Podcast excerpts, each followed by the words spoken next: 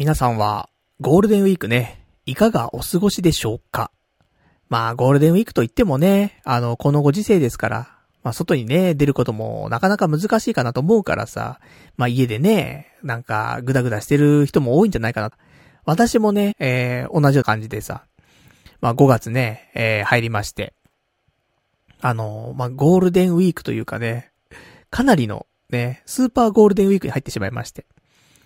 あ、の、5月の1日からですね、私、一応仕事の方がね、えー、まあ、ちょっと、自宅待機という風にちょっとなりまして。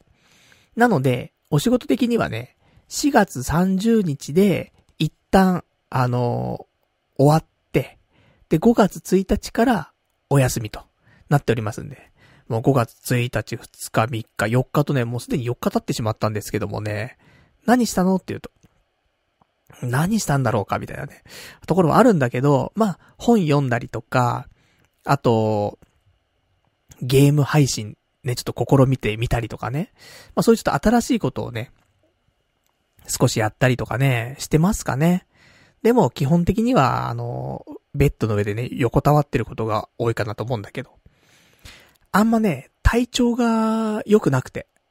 なんだろうね、やっぱり仕事が、仕事をその一回ね、ちょっと中断するというかさ、お休みに入って。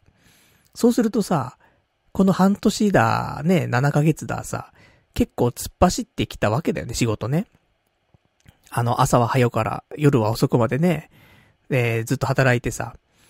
で、それの緊張の糸が解けたらさ、いつも緊張してるから、ね、その体調の方もね、なんとかごまかしてたんかもしんないけどもね、緊張の糸が解けたらさ、これまで蓄積していた疲れだったりとか、そういうのは一気に出てる感じがあるのかもしれない。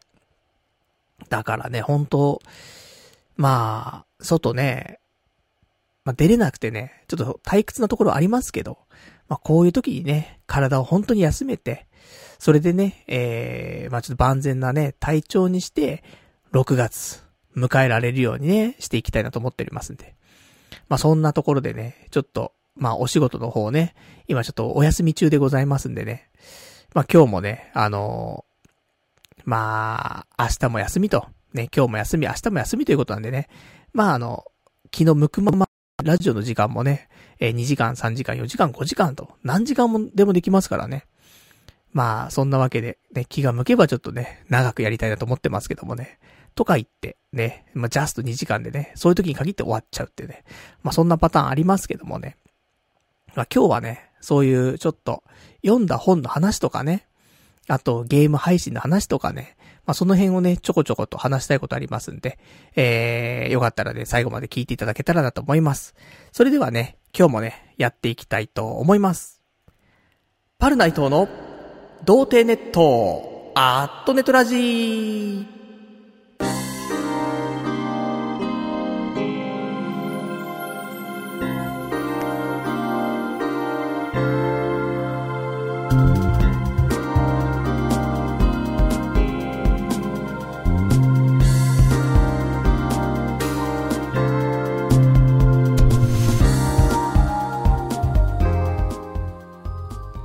改めまして、童貞ネットアットネットラジーパーソナリティのパルダイトです。こんばんは、というわけでね。まあ、そんな感じですよ。ね、仕事、まあ、5月入って、ね、4日間休みで。まあ、なかなかね、えー、これまでも4連休とかなかったからさ。4連休あったらね、結構有意義に使えるんじゃないかなって思うんだけどさ。ほんと、あの、家で横たわって、なんか体辛いっつって、うなってるみたいな。そんな日々をね、過ごしてますけどもね。で、えー、一応ね、仕事なんですけども、やめーやめるよ。ね。うん。まだ、伝えてません。会社の方に正式には伝えてませんが、やめます。ね。このラジオで先に伝えておきます。ね。もしかしたら会社の人聞いてるかもしれない。ね。すいません。えー、このタイミングで辞めさせていただきたいと思います。5月末のタイミングとかでね、辞めるっていうことを、えー、ちょっと今度ね、言いたいなと思ってるんですけど、今、ゴールデンウィーク中でさ、あの、会社、職場も休みなんだよね。なので、あの、ちょっと、ゴールデンウィーク明け、5月の7日に、言おうかなと。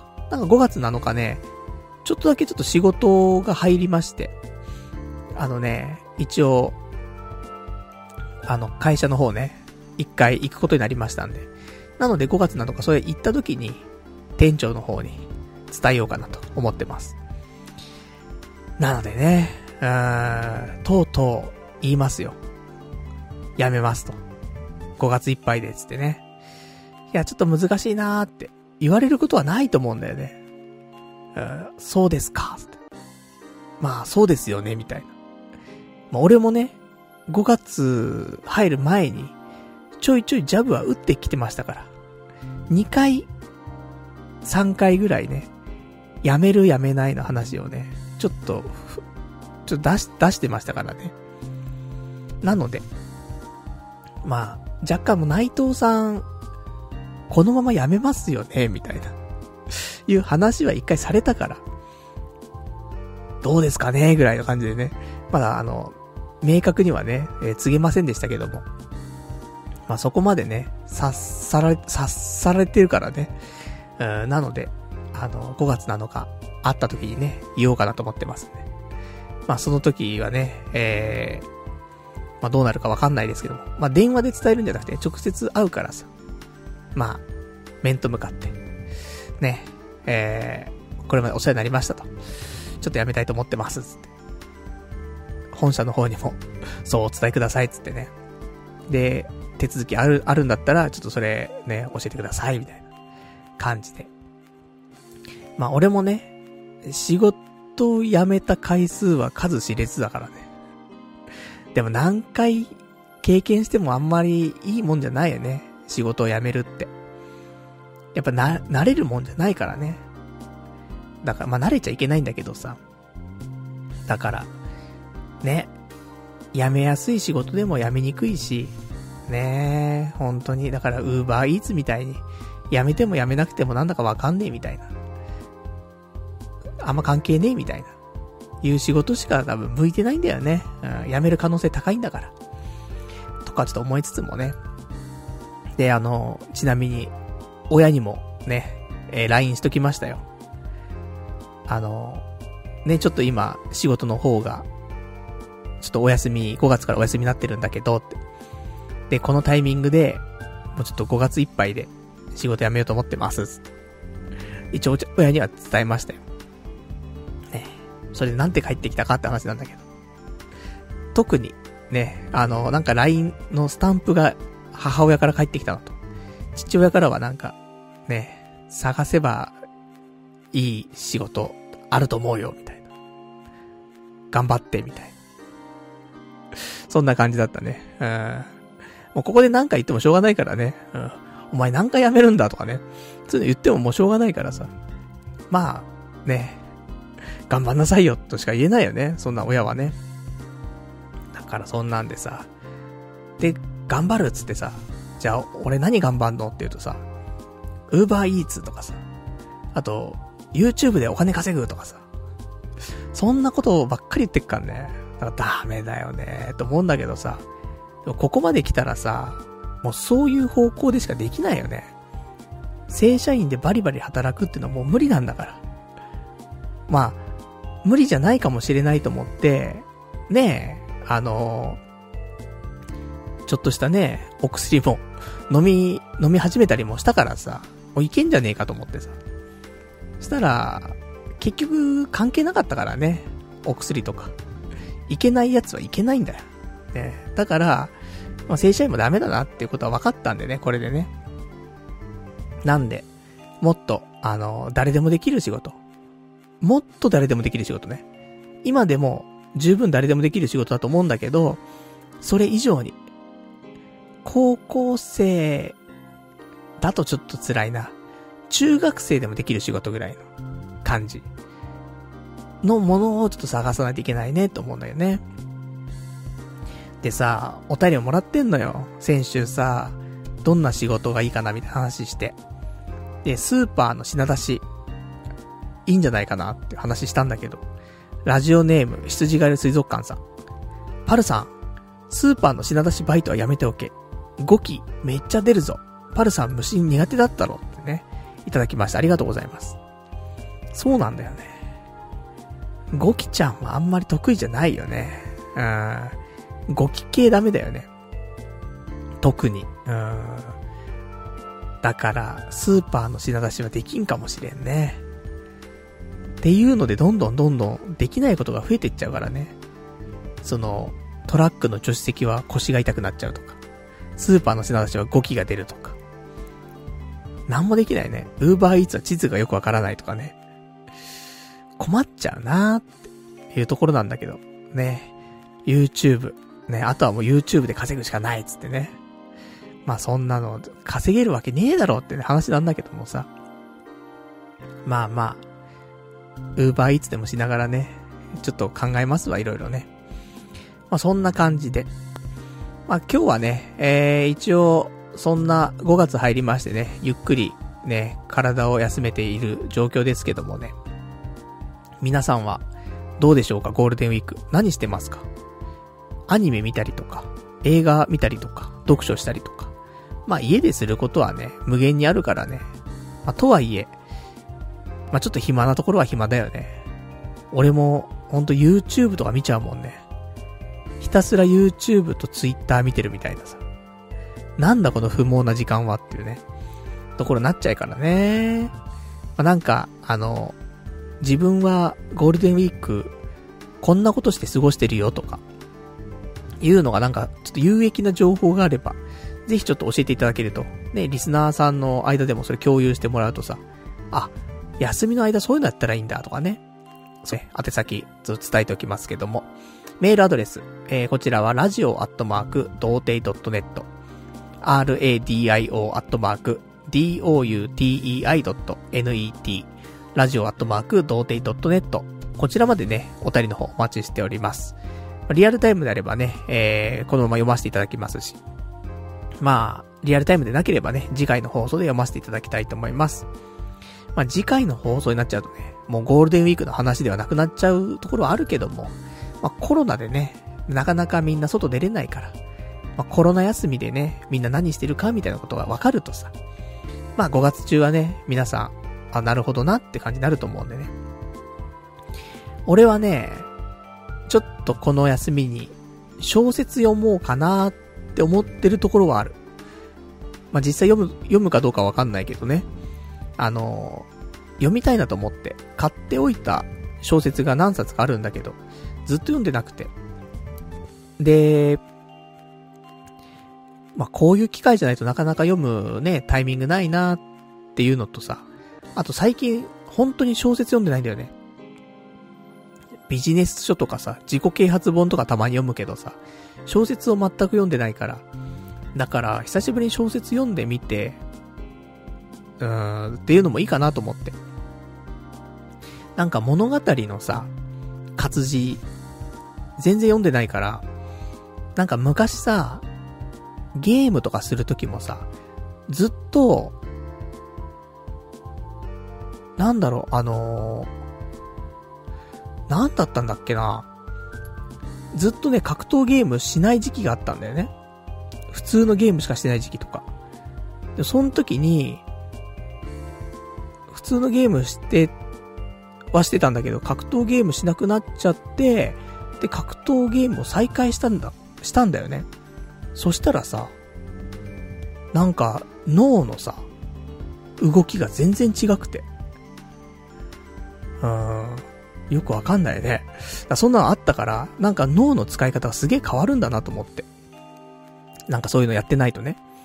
だから、ゲームにしかり、小説にしかり、なんか脳の使い方が変わるのかなと思うので、ちょっと使ってない脳をね、まあ、たまには使ってあげるってことで。俺小説読んでた頃の方が、調子良かった気するね。そう考えると。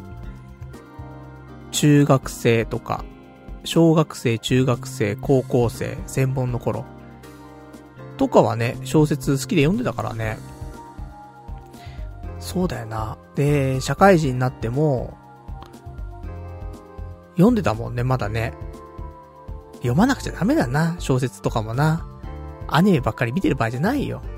アニメ、漫画、小説、小説ね、ちゃんとバランスよく読んで、で、ゲームもして、こうやって、なんかネットのね、なんか配信とかもして、なんか、ね、文化的にちょっと充実したね、うん、生活を送りたいよね。せっかく時間があるわけなんでね。まあそんなところでございますけどもね。で、今日はですね、えー、まあいろいろやっているわけですよ。家にいる中で。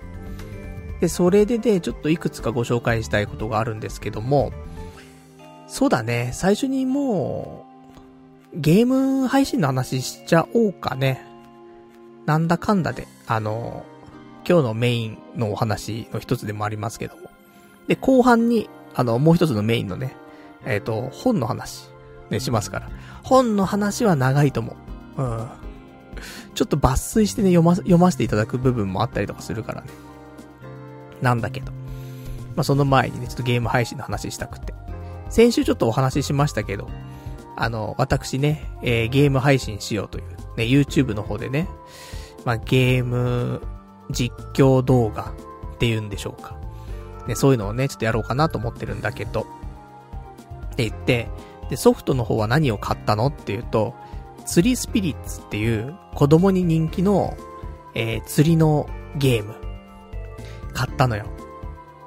で、えー、こちらがですね、メルカリで買いました。ね、メルカリで4500円で買いました。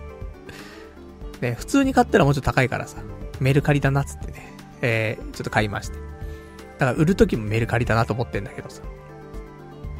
で、プラス、アマゾンで、専用コントローラーも買いました。これバッタモンなんだけどね。なんか7月の末ぐらいに、公式の専用ロットのコントローラー出るらしいんだけど、そ、それじゃなくてね、1000円で売ってる。あの、もうバッタモンもバッタモンの、えー、クソコントローラーを買いまして。で、これね、二つまず買いましたと。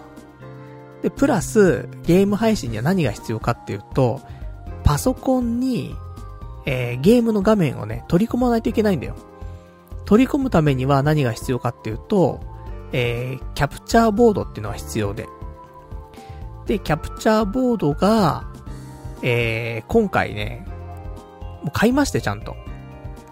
初期投資はかかるけどもさ、それ以上にね、やっぱりゲーム実況しないといかんっていうね、そういう気持ちがあって。で、先週ちょっとあれ言ったかな。ハードウェアエンコードとソフトウェアエンコードっていうのがあって、みたいな話したんだけど、パソコンのスペックが低いと、ソフトウェアエンコード、きついらしいのよ。そのソフトウェアでエンコードするから、パソコンがしょぼいと、動きが悪いと、なるので、ハードウェアエンコード、キャプチャーボード自体が働いてくれるみたいな、方にするしかないんだけど。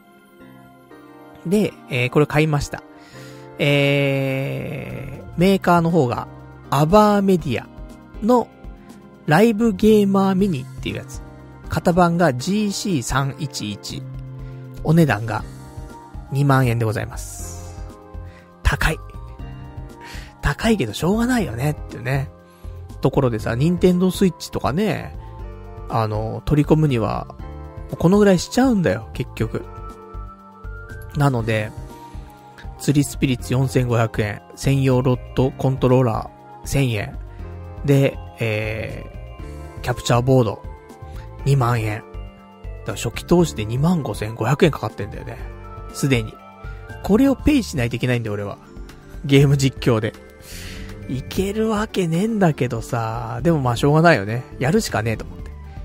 ね、あとはもうゲームソフトを変えて、やってったりとかね、すればいいわけなので。まずはこの釣りスピリッツでね、えー、天下取るぞと、思ってますから。ね。子供たちの心をわしづかみするぞと思ってね、やってますけどもね。で、まずライブ配信。そのさ、結局動画作ってアップするのってさ、あの、面、面倒って表現もあれだけど、結構手間かかるからさ、だったら動画ではなくて、ライブ配信で、えー、ゲーム実況、できたらいいなと思って。で、テストしたの何回か。で、えー、なんか麻雀のゲームやってみたりとかさ。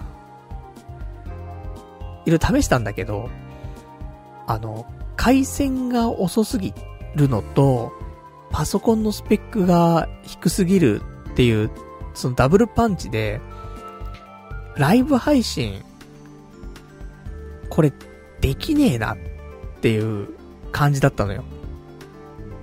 結構やったんだよね。結構何度かトライしたんだけど、やっぱり、回線が本当に遅くて、あの、今ね、富士 Wi-Fi っていうさ、ポケット Wi-Fi 使ってんだけど、これが、やっぱりダメで、遅くて、で、あとパソコンのスペックに関しても、2015年の、えー、MacBook Pro Early だっけな？っていうやつを使ってるから、しかも、なんかあの、メモリーとかも8ギガとかだし、で、SA128 メ、100、128ギガだったりとか、もうしょっぱいのよ、本当に。なのでね、もうどうにもならねえと。設定とかめちゃめちゃ変えたんだけど、結局どうにもならなくて、もう、いうところに行き着きまして。でも消去法で、その動画投稿、動画を収録して、それを YouTube にアップするっていう、まあ普通の動画だよね。しかも選択肢がなくなってしまいまして。で、えー、結局じゃあ、ライブ配信諦め、ライブ配信はゲームとかじゃなくて、オンライン飲み会とか、ね、ライブ配信はね、していこうかなと思ってますけど。別にあれ、いくらさ、あの、まあ、そんなに負担がないんだよね、パソコンに対してね。おじさんが酒飲んでる映像を流すだけだからさ。でもゲームの画面取り込んだりとか、そうするとね、さすがにね、うん、パソコンくんしんどいらしいね。っていうのもありましてね。で、えー、動画投稿しようかなと思って。で、今日ですよ。今日の朝、えー、12時ぐらいに動画アップしたいなと思ってさ。みんなお昼時ってさ、暇じゃん。暇ってわけでもないけど。まあ、こうやってゴールデンウィークって連休だしさ、で、何するわけでもなく YouTube をさ、なんかいろいろ見たりとかして。そんな日々を送ってるだろうし、で、お昼時、ご飯食べながらさ、じゃあなんかバラエティ見んのって、ね、ニュース番組見んのって、ね。まあ、どうなのかなっていうね。だったらお昼のタイミングで、ね、パルナイトの実況、ね、ゲーム実況。っていうのも一つじゃないと思って。なので、その時間になんとかね、えー、配信できないかなと思って。だから午前中にね、あの、ちょっと撮るだけ撮っちゃおうと思って。で、全部セッティングして。で、動画をね、もう初めて、録画したよね。ゲームの画面取り込んでさ、やってみて。で、なんかまあうまくいってそうだからさ。で、進めてったわけ。で、この釣りスピリッツ。ね、なんかストーリーモードみたいなやってさ。でも何にもわかんないわけ。そのゲームの操作とか、目的とか。だからさ、普通にその、ストーリーはさ、チュートリアルだったりするわけよね。最初第1話とかさ。だからそれをやってさ。で、ある程度やって、全部収録して、で、ストーリーだからさ、なかなか途切れないんだよね。ここまででいいのかなとかね。そう、わかんなくて。で、えー、一区切りしたタイミングで、もうすわけにもいかないし、あ、45分の動画になっちゃってさ、カットできないしさ、そんなね、ストーリーカットしちゃったら中身わかんないからさ。だから、もうこれしょうがねえな、つって。で、45分の動画をさ、今度、ね、プレミアラッシュ CC でさ、編集して、で、えー、アップするんだけど、多分1個の動画がね、えー、5ギガぐらいあんだよね 45分だからさ、5ギガぐらいあんのよ。あの、HD 画質のね、やつで出してるから。そうするとさ、アップすんのもさ、めっちゃ時間かかって。1時間半ぐらいかかってんのよ。アップするのに。それで12時間に合わなくてさ。30分ぐらいでアップできっかなと思ったので。いや、5ギガはアップできねえわ、つって。で、そんなんで。あのー、あ、結局アップできたのが2時ぐらいね。14時ぐらいにアップして。で、ね、あのー、俺の、ま、温泉卓球動画以来のね、10年ぶりの、あの、ゲーム実況動画というね、形になりましたけどもね、えー、久しぶりにアップしまして。まあ、どうなんでしょうね。あのー、賛否、いろいろあると思うけどもね、あの、これから、毎日ね、できる限りちょっとアップしていきたいと思ってますから。なので、ここから少しずつクオリティが上がっていったりするのかもしれないし。まあ、ちょっとずつね、あの、変えられる部分、試せる部分あると思うんでね。あの、直しながらね、やっていきたいと思いますけどもね。まあ、どうなんでしょうかね。釣りスピリッツ。一応ね、釣りスピって検索するじゃん。YouTube で。上から3番目ぐらい出てくるよ。釣りスピ、な、第1話。釣りスピーおじさん、爆誕みたいなね。そんなタイトルでアップしてますから。よかったらちょっと見てね。で、グッドボタンを押してもらえると嬉しいなっていうところなんですけどもね。ゲーム、ねゲーム実況。まあ、おじさんがね、あの、釣りスピやりながらね、つぶやいてるだけだからね。それはゲーム実況なのか何なのかわかんないけども。あとはもうストーリーをね、やってるからさ。だから、これストーリー全部終わった時には、すげえ釣りスピ上手くなってると思うから、あ、モードが2つあんのよ。ゲーセンのモード、メダルゲームモードと、ストーリーモードがあって。だから、ストーリーモードをまず全クリして、そしたら、そのメダルゲームモードでね、あの、日々、やっていこうかなと思ってるんで。そうすると、ね、100話とか、200話とかね、行くと思うんだよね、毎日やってればね。なので、ね、釣りスピおじさんとしてね、ちょっとやっていこうかなと思ってますから。できんのかなって。まあ、まず、まずはね、ゲームクリアするところまではね、行きたいと思いますから。だからもう毎日、えー、30分、40分くらいの動画をね、アップすることになると思うんでね。そうするとさ、やっぱ、インターネット回線。パソコンは諦めたよ、さすがに。だって、ね、いいパソコン買ったら10万だ、15万だするわけじゃない。だからさすがにそれは無理だなと思ってて。今ね、お金ないから仕事もね、辞めちゃうわけだし、コロナだし、無理だから、パソコンは買わないとしても、インターネット回線は、なんかやりようがあるんじゃないのと思って。富士 Wi-Fi、ちょっと一回、ね変えるべきなんじゃないのと。だってさ、ネットでさ、食ってこうとしてる人間がさ、こんな遅いネット使っててどうするのって話だからね。商売道具だからさ。でね、それだけじゃないですよ。あの日々のエロい動画とかもさ、ストレス溜まるわけですよ。ねえ。何に対してストレス溜まってるかわかりませんけどもね。だから、やっぱ何、何につけても回線は早い方がいいと。いうところで、ちょっとお金はかかっちゃうところあるんだけど、だって、毎日5ギガの動画アップしてたら、30日で150ギガじゃん。のアップロードになるじゃない。それさすがに富士 Wi-Fi に制限される気がすんだよね。そんだけデータのやり取りしてると。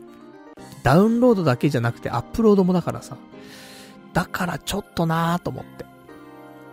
なので、あのー、どこかネット回線、えー、入ろうと思ってます。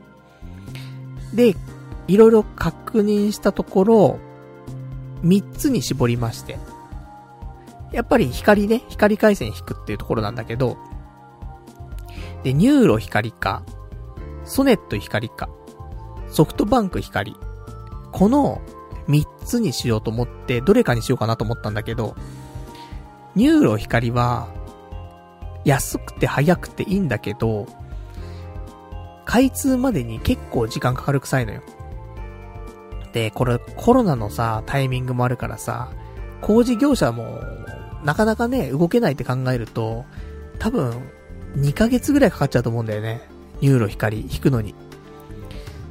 下手したらもっとかかるかもしれない。だから、さすがに5月中に開通しないと意味ないなと思って、NURO 光は、なしと。で、そうすると残りの So-net 光かソフトバンク光なんだけど、 So-net 光がさ、結構いいのよ。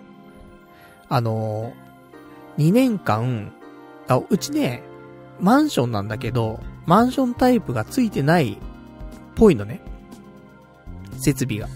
だからファミリータイプ、戸建てタイプのものを引き込む形になるんだよね、お部屋に。で、そうすると、えー、ソネット光だとですね、毎月2980円。で、これが2年間なんだって。で、えー、2年過ぎたら、5000いくらになるんだけど、5500円ぐらいかななるんだけど。まあまあ、戸建てタイプなんでね、どこの回線もそんなもんだからさ、いいじゃんとか思うんだけど、で、確認したのよ。ソネットの人に。そしたら、あの、解約金？違約金とかってどんな感じですかって聞いたの。したらさ、ソネット光は、あのー、解約のタイミングあるじゃない？ですか、更新月みたいな。それ以外の時に解約すると、2万円かかるんだって。2万円の違約金。で、プラス、辞めたタイミングで、まだ残っている工事費。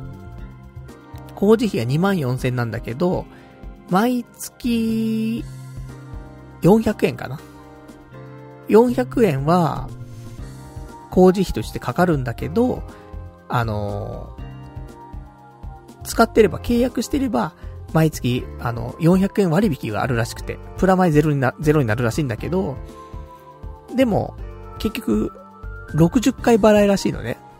400円の60回払いで、60ヶ月使ってれば、あの、まあ、トントンなりますよっていうね。割引毎月しするから。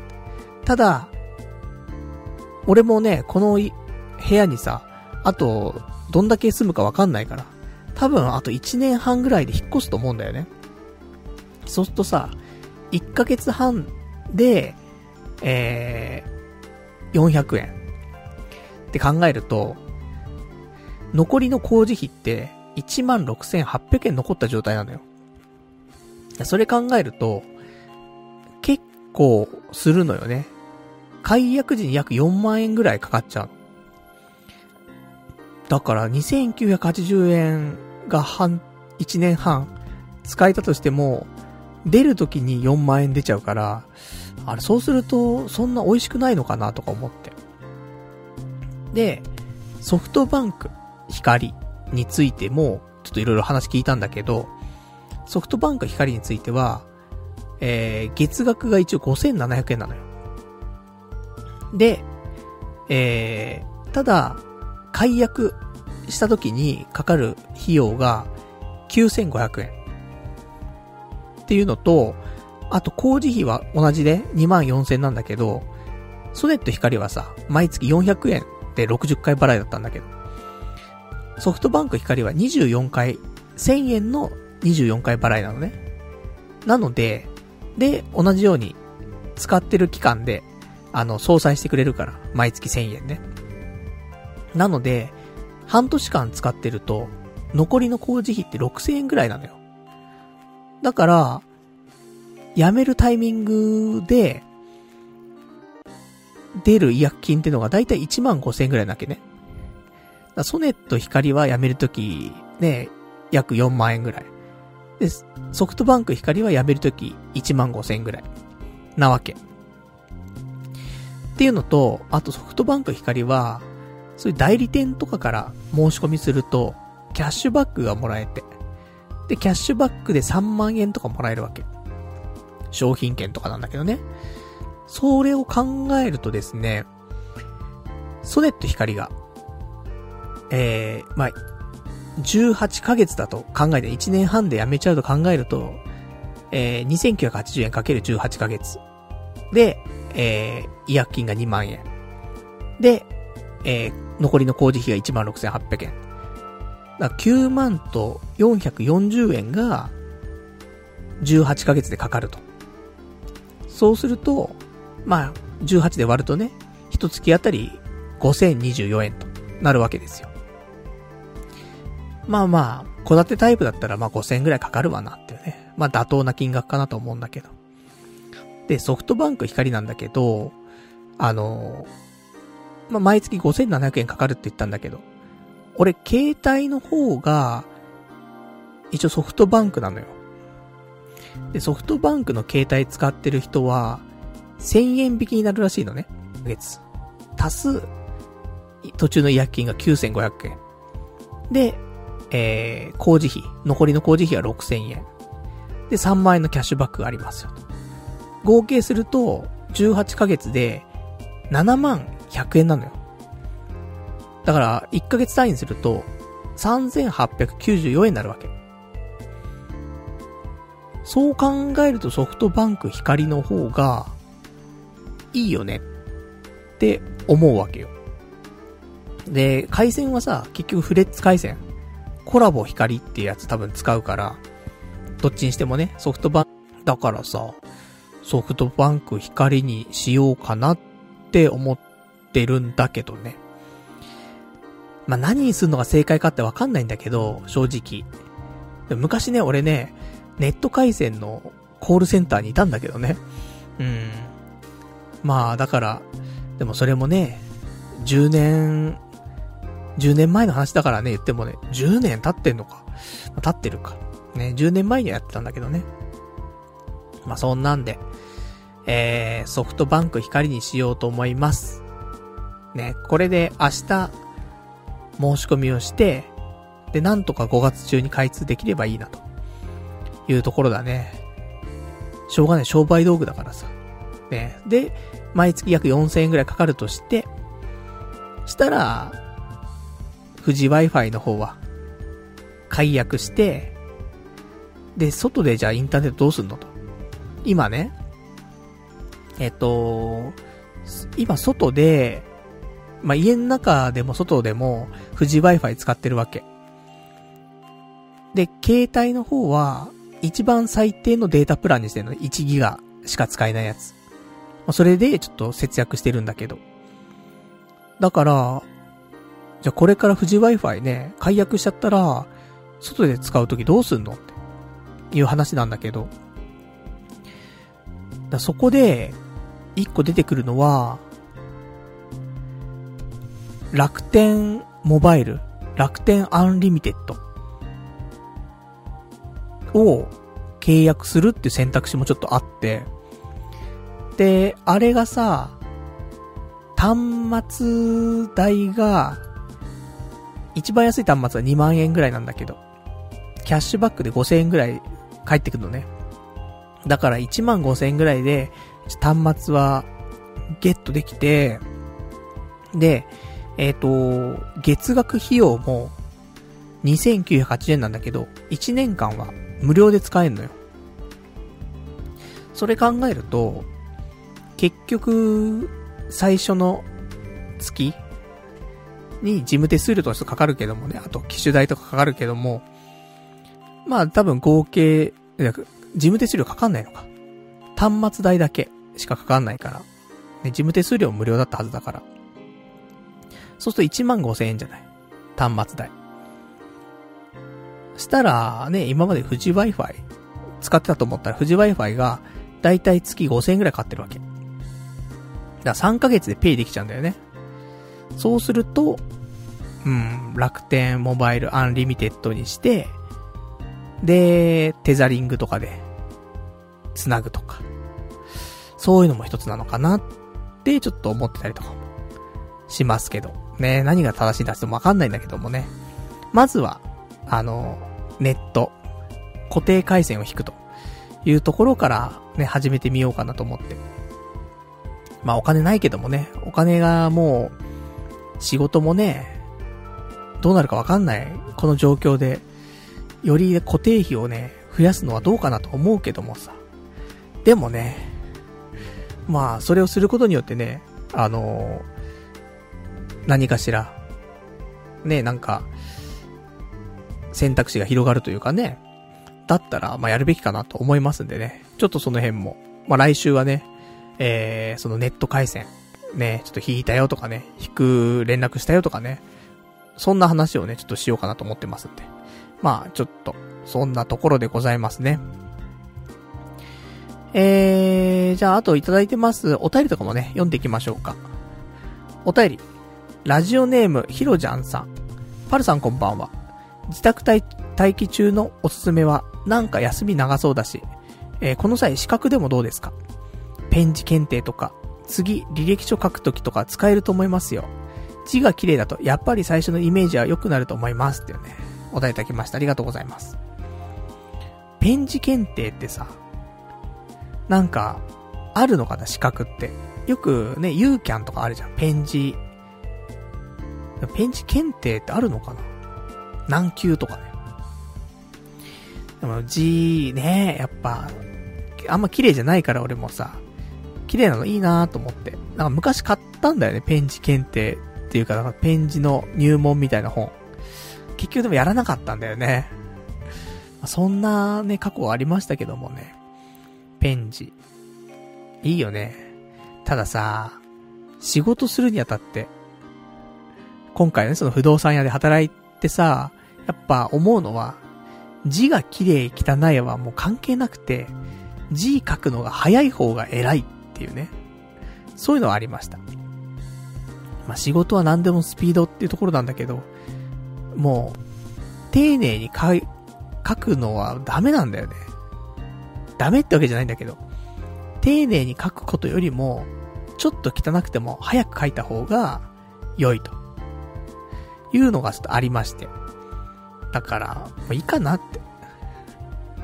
もう、もう字汚くてもいいかな、汚くてもっていうかまあ最低限のね、読める文字ではあるから。あと他のなんか資格とか、面白資格取ってみるとかね、いい気はしますけど。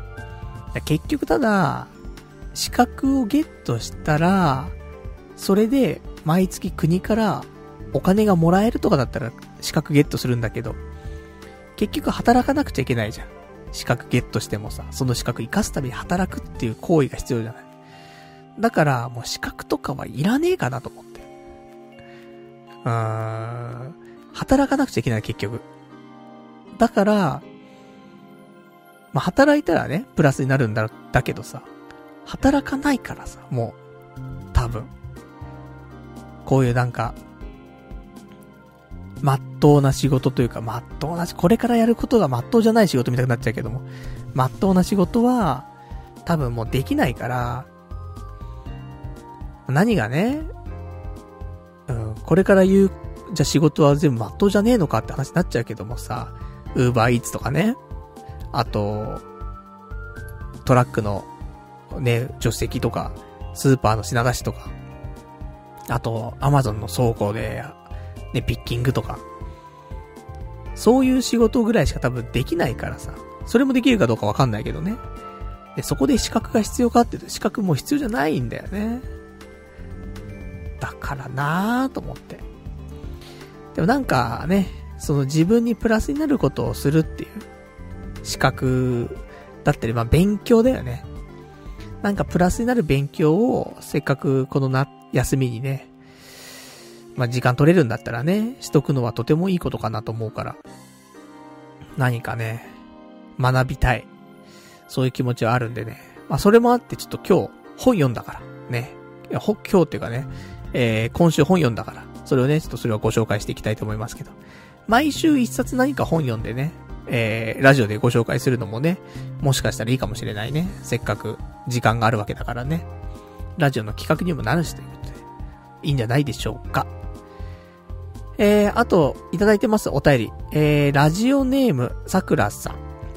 ゴールデンウィークだからではないが、新しく手に入れる土地の計画立てている。ブロック塀、ブロック掘り。ブロック塀だよね。うん。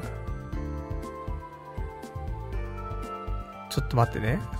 俺もなんかもう漢字がさ、全然読めなくなってる。本当に、なんか、あのー、漢字忘れちゃうんだよねとかじゃないの。もう漢字が読めない、もう。ブロック塀だよね。ブロック塀が読めなくなってんだよ。まあ、読め、まあ、読めてはいるんだけどさ、ブロック塀っていう漢字に自信が持てなくなっちゃったよ。もうやばいよね。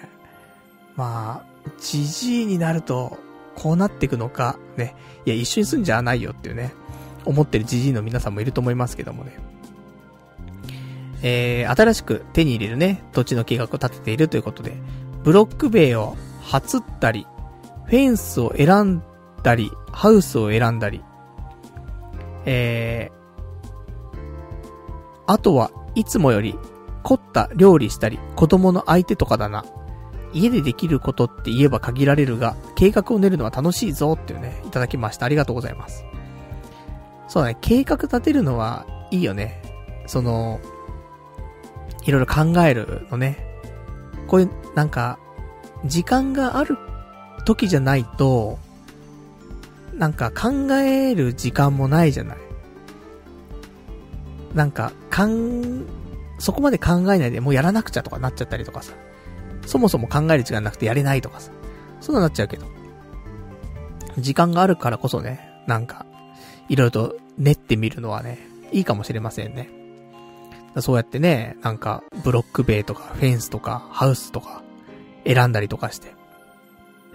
ねえ、いいよね。楽しい、楽しそうだよね、なんかね。あとちょっと凝った料理作ったり、子供の相手とかね。充実してんなっていうね。まあ、結構いいですね。憧れますけどもね。もう俺にはそういう、あの、まっとうな幸せはもうね、訪れないんでね。だから、まあ、また違うね、幸せの形を見つけてね、えー、頑張るしかないんですけどもね。まあ、新しく、何かね、やってみるっていうところなんだけど。まあ、それもね、えー、ちょっと後で、本をね、えー、読んだ感想とかを、ちょっと交え、ね、えー、この休みの期間、5月中にね、いろいろと考えるべきこと、とかもね、私ちょっと考えておりますから。まあね、ちょっとこの5月中にすべて考え、で今年はね、実行していくっていうね、ところだね。まあ、私もね、今年の抱負ですか。再構築とかっていうね、抱負を掲げましたからね。今改めてね、上半期がそろそろ終わろうとしてる中で、もう一度、いろいろと考え直し、そして、まあ、下半期にね、再構築と。具体的に動いていくっていうところをね、ちょっとやっていこうかなと思ってますからね。あの、本当に、やらねえともう、もうやべえから、ね。ケツ叩かれてる感じだからね、やらないといけないなってところでございますけどもね。じゃそんなね、ところでございました。じゃあ、あと今週お話したかったことをいくつかね、お話ししていきますけどもね。その、まあ、あとあれだわ。あのー、ゲーム配信するにあたって、サムネとか作るじゃない。で、サムネ作るのも、ソフトが必要でさ。フォトショップとかね。で、この間までさ、フォトショップのエレメンツってやつ使ってたんだけど、あの、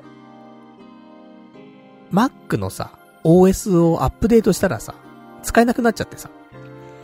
で、もうこの際もうね、腹くくって、ね、釣りスピ買って、ロット買って、ハードウェアエンコードのね、その、キャプチャーボードも買って、もう、もうここまで来たらもうイケイケだと。ね、ネット回線も引くけどももうイケイケだと。いうことでね、フォトショップの、アドビのクリエイティブクラウドのフォトプランってやつね。フォトショップとライトルームってやつの両方のソフトが使えるやつなんだけど、これが一応月額980円なので、これも登録しました。だから釣りスピのね、えー、サムネは、あの、フォトショップで作ってます。まあ、あんなん誰でも作れる、作れるだろうって思うかもしんないけど。でも、ペイントだとなかなか作りづらいんだよ。デフォで入ってるやつだとね。なので、もうしょうがねえなっていうところでね、フォトショップを導入しました。で、プラス、あのー、動画編集はね、プレミアラッシュ CC って使ってるから。これも、月額980円かかんのよ。だからさ、毎月いくらかけんのって話よね。固定費が、固定費がランニングコストがひどいことになってっから、これをなんとか、ペイして、さらに、その生活費とかにも回せるぐらい、お金を稼がないといけないんだよね、今ね。やばい。うん、そんなんできないだろうって思うんだけどさ。頑張ってね。ちょっと夢見る少女でね、頑張っていきたいと思いますけどもね。どうなるんでしょうか。でもやるよ。毎日釣りスピの動画上げるからさ。それで、ね、ちょっとキッズに、キッズ1時間ぐらい見ろやってね。釣りスピの動画を、つってね、おじさんがやってるだろう、つって。家のね、お父さんとかゲーム一緒にやってくんないでしょつって。おじさんが一緒にやってあげるから、つって。ね、釣りスピやろうぜ、つって。そんなんでね、うん。で、あと、子供はちょっと広告動画も押してくれよな、つってね。よろしく頼むぜ、つって。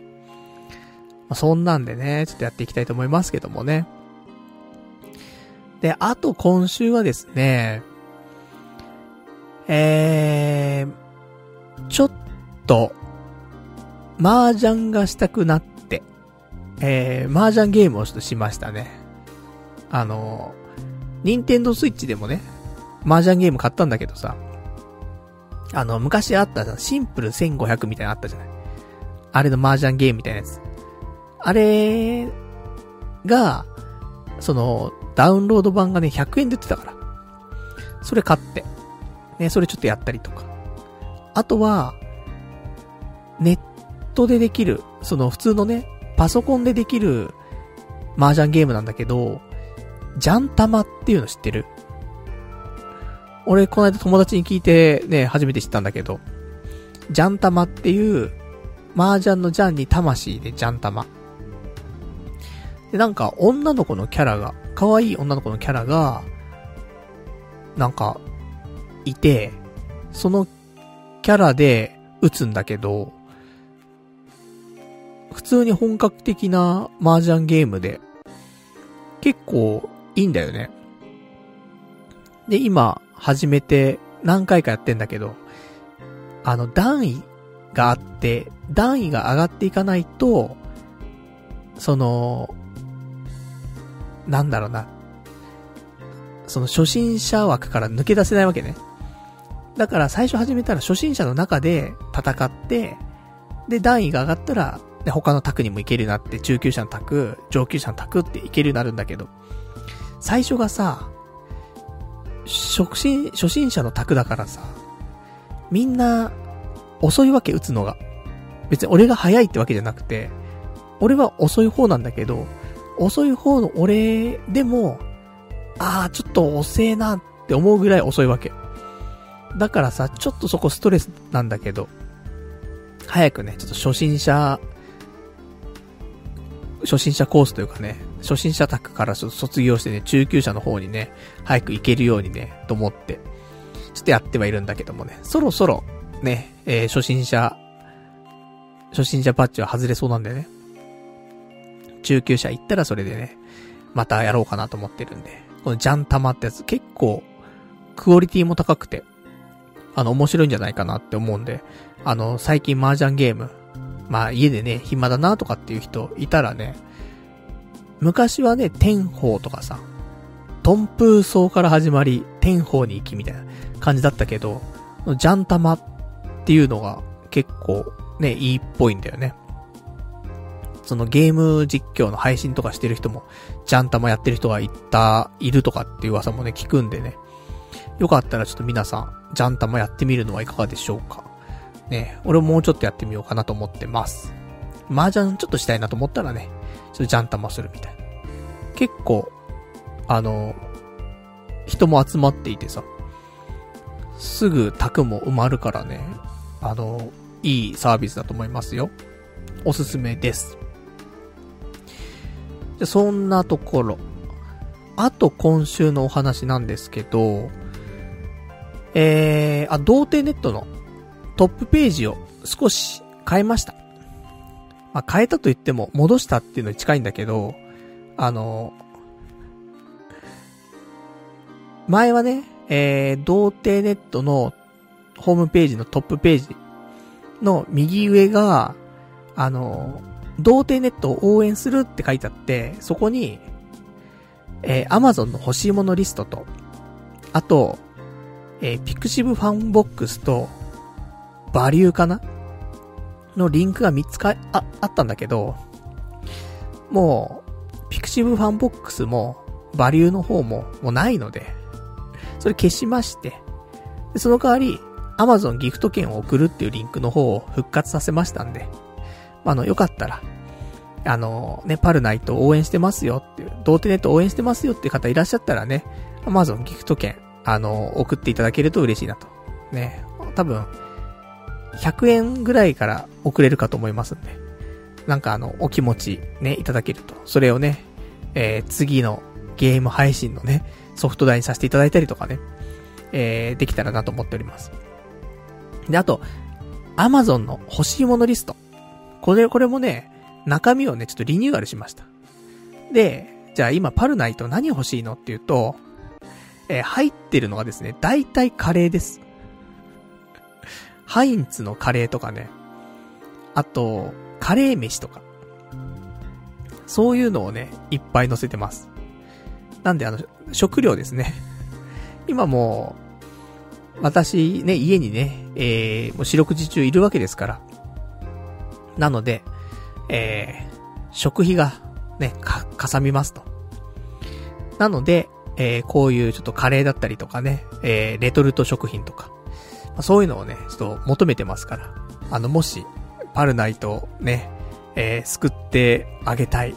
そんな既得な方がいらっしゃいましたら、童貞ネットのね、ホームページの右上のところ、えー、童貞ネットで、童貞ネットを応援するっていうところでね、えー、Amazon 欲しいものリストってありますから、そこから、えー、送っていただけたらね、美味しくいただきたいと思います。ね。ぜひよろしくお願いします。まあ、そんな感じかな。あと今週はですね、あれだわ。あの、昔々、半年ぐらいもっと前か、にお話し出していた、あの、audiobook.jp っていうサービス。覚えてますか皆さん？そんな、ある、あったんですけど、その audiobook.jp っていうサービスに、えー、パル内藤の童貞ネットアットネットラジを、結局、配信手続きが全然進んでなかったわけ。もうこれ完全に俺の、俺のせいですよ。俺がしなかっただけ。で、本当に申し訳ない状態だったんだけど。ようやく仕事がね、えー、落ち着いたので、落ち着いたっていうのはもう俺、0か100すぎるよね、ほんとね。でもしょうがないな。2、3、4でもう本当に、忙しかったもんな。もう1からか。1月、2月、3月、4月。ずっと忙しかったし。で、その前はね、仕事をしたばっかりでな、慣れてなくてね。で、なんか、辛かったしってところもあって。audiobook.jp に対してね、ちょっと何も手がつけられなかったんだけど、ちょっと5月入って、なんとか手がつけられそうなのでね、担当の方にちょっとメールをしまして、えー、どうでしょうかと。ね。手続きこのまま進めさせていただいても大丈夫でしょうかという話をちょっとしたので、で、ただゴールデンウィークだしね、あとコロナの影響もあって、おそらく、なかなか、レスポンスは、ね、その早くは来ないとは思うんだけど。ちょっとその辺が連絡来たらね、その audiobook.jp の配信の方もね、ちゃんと手続きの方をね、しようかなと思ってます。ちょっとね、その辺の作業したんだけどさ、あの、600話近くあるじゃない？この童貞ネット。600話分の、その、情報っていうのかな？を自分で作んなくちゃいけなくて。でも、と、とんでもない量じゃん、600、600個って。で、600、600話のデータって、じゃあ1話データ何分で作るのっていうと、まあいろんなところコピペしたりとかしても、多分、3分ぐらいかかるんだよね、1個作るのに。1話のデータ。そうするとさ、3分かける600話じゃん。それ何時間よって話じゃない。それで、ね、それ1日でできる作業じゃないよねっていうところなので、まあ毎日ね、30話だ、50話だ。そういう感じで分割して、やっていくしかないのかなとか思ってはいるんだけどさ。まあそんなところで。ね、600話、まあ11年分だもんね。そりゃそれをね、1日で終わらせろって言ったらまた、ね、問題ありますからね。できませんからね。ただ、お金を生む可能性のある、ね、えー、そのプラットフォームになりますから。だから、あの、そこでね、配信できるようにね、ちょっと進めたいなと思ってます。何にしろね、やっぱり、あの、これからは生活費がね、稼がないといけないですからね、私はね、ネットで。だから、ちょっとでもね、お金になること、しないといけないなというところで。まあ、とはいえね、まあ、この童貞ネットがね、あの、ダイレクトでお金になるかっていうとね、お金なかなかなりづらいね、サービスだと思いますから。俺も好きでね、やってるだけの放送でもございますからね。まあ、ここで直接なんかお金を、あの、稼ごうとか儲けようとかっていうのはあまり考えずにね、他のところでね、童貞ネット以外でね、なんか、あの、稼げるようになれれば一番いいかなと思ってはいるんだけどもね。だから、YouTube のね、配信だったりとか。まあ、その辺もね、あの、ちょっとマネタイズ。ね、ちゃんと広告つける、つけられるようになったからね。まあ、その辺で。でも広告もね、ビビたるもんだからね。100万再生とかされればさ、例えばね、その、1再生0.1円とかっていうね、よく言われるじゃない。とかだとしても100万再生されてさ、10万円じゃない。だからね、どうなんだろうね。まあ、10万円じゃ生きていけないけど、10万円は欲しいけどさ。10万円得るためには、100万再生だとするでしょ、するでしょそしたらさ、30日月あってさ。だから、ね、1日1本動画上げたとして、30本じゃない。だからだいたい1本あたり、3万5千再生ぐらい、されると、10万円ぐらいになるのかな月ね。だから俺のね、の上げてるスピ、あの釣りスピが、えー、毎回3万5千再生されるようにしないといけないんだよね。しんどいな。それも相当大手だぞってね、ちょっと思うんだけどもね。まあちょっと、ね、やっていきたいと思いますけどもね。もう全然絶対無理だろうって感じするけどね。まあ、ちょっとやらないでね、ダメっていうよりはちょっとやってダメな方がいいからね。まあちょっと、やっていきますけどもね。そんなところでしょうか。で、あとはね、今週はですね、あの体調が悪くて、肝臓がやばい、と思う、正直。背中痛くてさ、多分ね、オンライン飲み会のしすぎなんじゃないかなと思うんだけど、週に2、3回やってんだよね、オンライン飲み会。その、ネットでね、その YouTube ライブの方でやるオンライン飲み会もあれば、プライベートで友達とオンライン飲み会する時もあったりとか、するので、なんか週に2、3回飲んでんだよね。まあもちろん、そんないっぱい飲んでないよ。その缶チューハイみたいなのをさ、2、3本飲むぐらいだけどさ。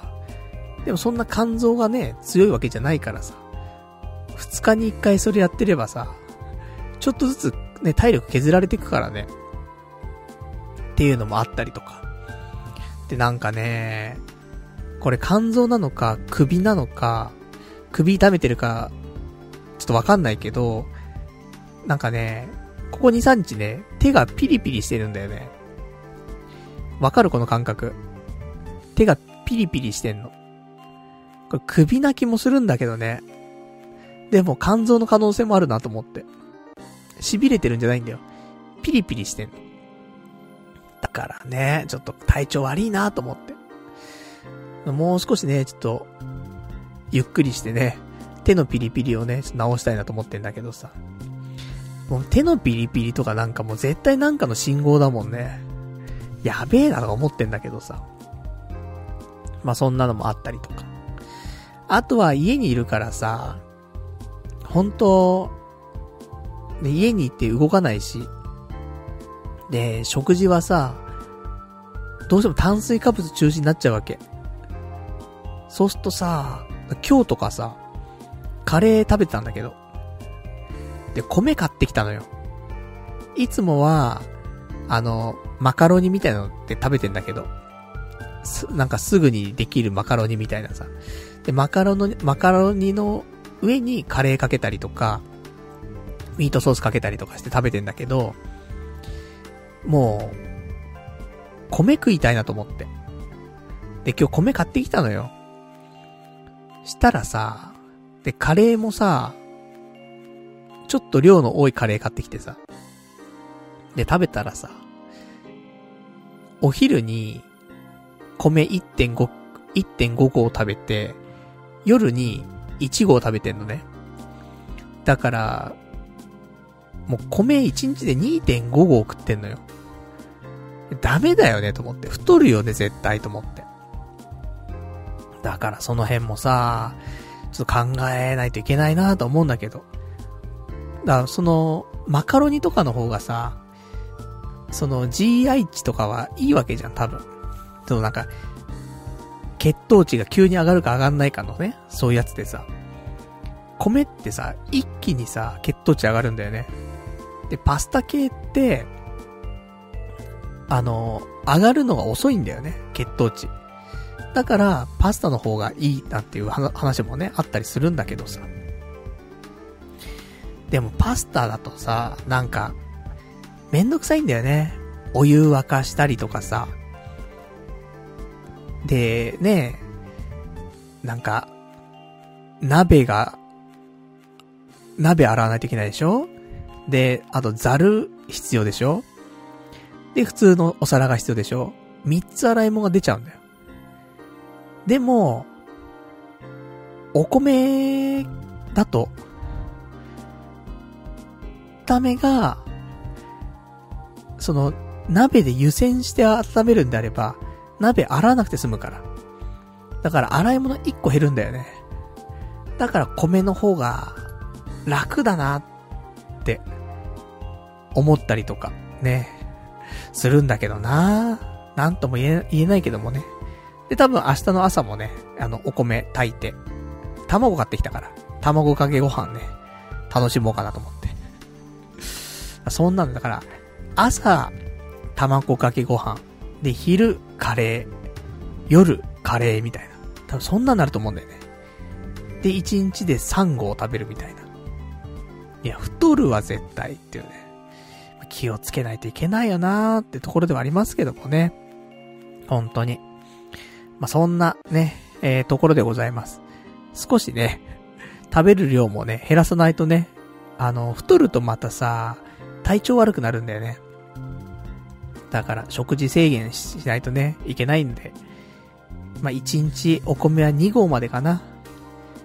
お昼に0.5合。じゃあ、朝に0.5合。お昼に0.5合。夜に1合とか。夜なんで食うんだよ。昼に1合にした方がね、本当はいいんだけどさ。まあ、夜お腹空いちゃうからね、結局ね。だから、うん、だったら食べちゃった方がって思うのに。まあでも夜ダメだな。夜は、夜はマカロニ。うん。せめて。だから、朝1号、昼1号、で、夜マカロニ。穀物だらけじゃねえかっていう、ね、話なんだけどさ。まあ、そんな感じ。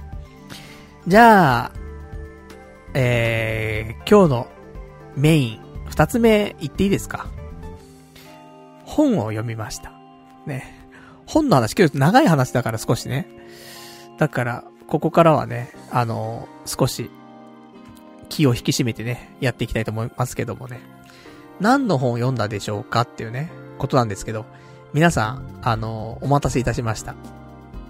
いつもの、あのちょっと自己啓発っぽいね、ビジネス書というか、を読んできましたんでね、えー、ぜひ、あのー、ご期待に添えるんじゃないかなと思うんですけども。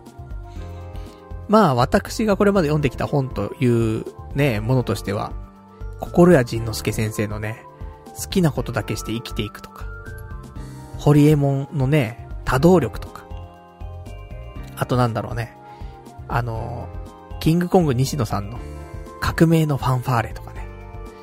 あとは、アドラーのね、嫌われる勇気とか。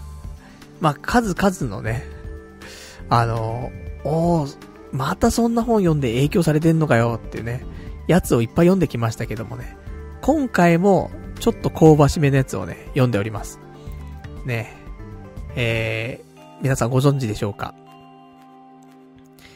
えー、幻冬者、編集者のですね、箕輪康介さん、箕輪康介さんのね、えー、著書、死ぬこと以外かすり傷っていう本をね、今回読みました。箕輪って、あのー、もしかしたら、ね、リスナーの中のね、方は、ホリエモンから来て箕輪かって思ってる人も多いでしょ。俺もね、まさか、箕輪さんの本を読むとはね、ちょっと思いませんでしたけども、ちょっと友達とね、話してた時に、あの、ホリエモンの多動力、刺さったんであれば、箕輪康介の死ぬこと以外かすり傷、これも刺さるよ、言われて。そっかーと思って。で、ちなみにその箕輪康介さんは、あの、まあ、編集者なんだけどね、幻冬者の編集者なんだけど、まあ、サラリーマンじゃない言ったら。なんだけど、サラリーマン以外の働き方っていうのもしてって、その、オンラインサロンとかもやってたりするのね。で、5000いくらのオンラインサロンで、今、会員が1300人とかいるのよ。すごいよね。5000円のサロンに1300人いるんだよ。とか、そういうのもあって。で、あとアドバイザーしたりとか、テレビ出たりとか。まあ今ほんと引っ張りだこのね、編集者の人ですけどもね。で、あの、俺もさ、オンラインサロンとか、で、前にやろうかなとかっていう話してたと思うんだけどさ。だそれのヒントにもなるかなと思って。どういう風にしていくのがいいんだろうなとか思って。あとね、パルナイト学園ポッドキャスト部とかさ。ちょっと、指導したはいいけどもね、今止まっちゃってる状態。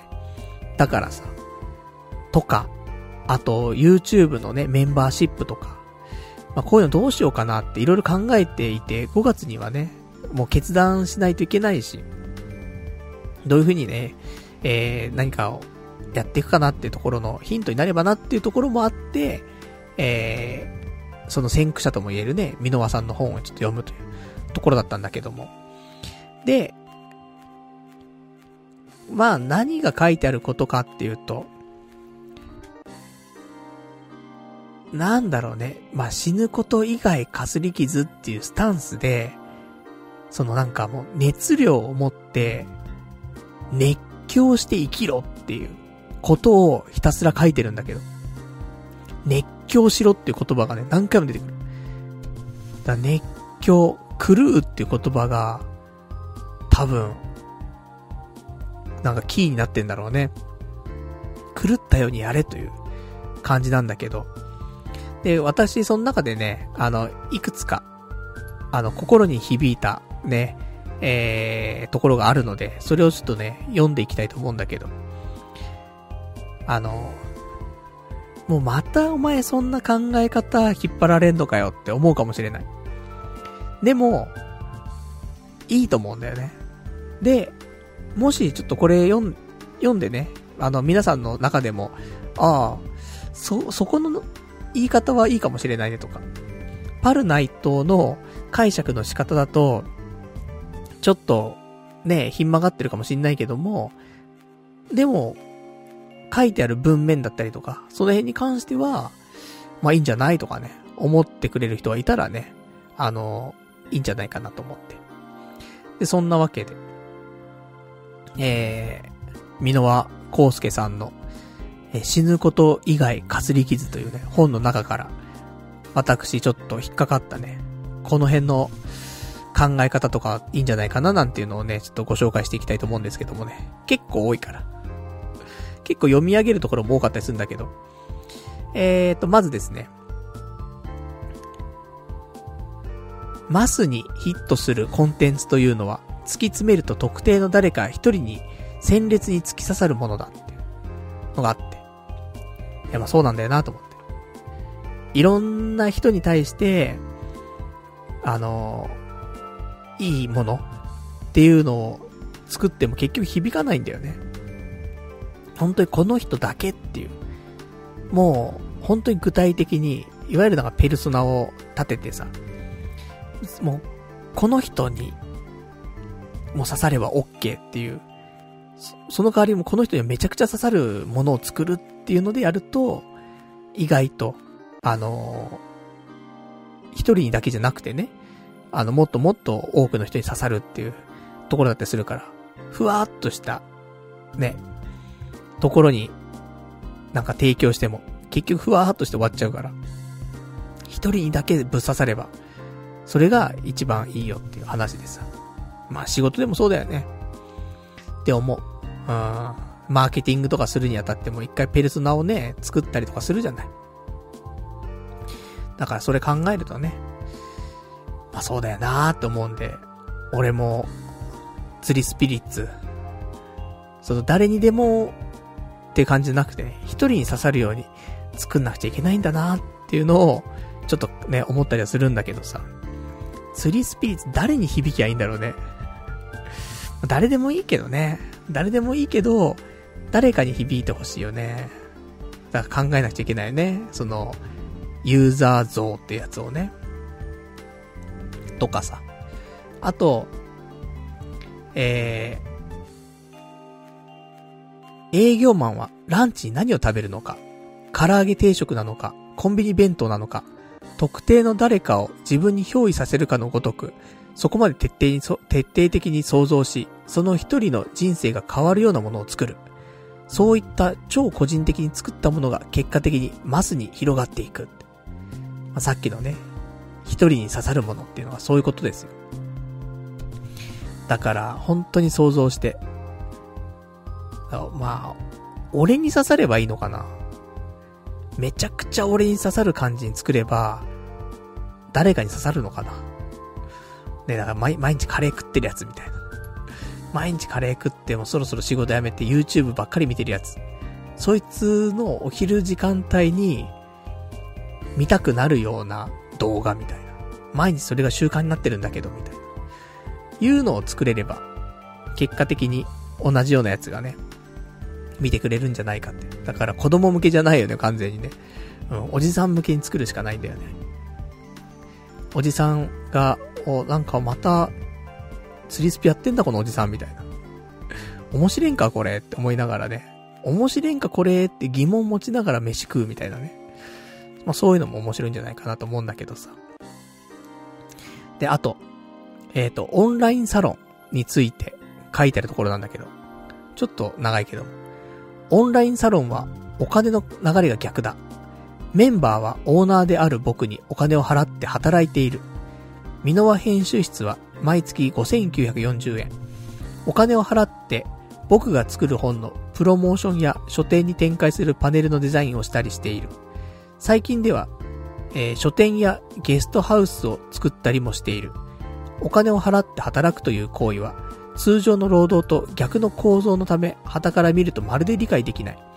だからよく、信者ビジネスだとか、宗教だとか、揶揄される。しかし、これからのオンラインサロン的な、これからはオンラインサロン的な働き方が主流になっていくと確信している。僕らはオンラインサロンでお金を得るために働いていない。楽しいとか面白いとか、そういうやりがいのために働いている。お金を物質、お金や物質を得ることよりも、えー、欲望を満たすために働いているのだ。えー、若い世代はどれほど給料が高くてもやりたくない仕事はやりたくないが、楽しい仕事はお金を払ってでもやりたいという価値観を持っている。もはや遊びと仕事の区別はないっていうね。そういうところ。香ばしいでしょ？パルナイトお前好きそうだな、ここっていうね、感じするけど。いや、本当に。結局、その、普通はね、働くってなったら、働いたらお金くださいね。ってやつなんだけど、逆よと。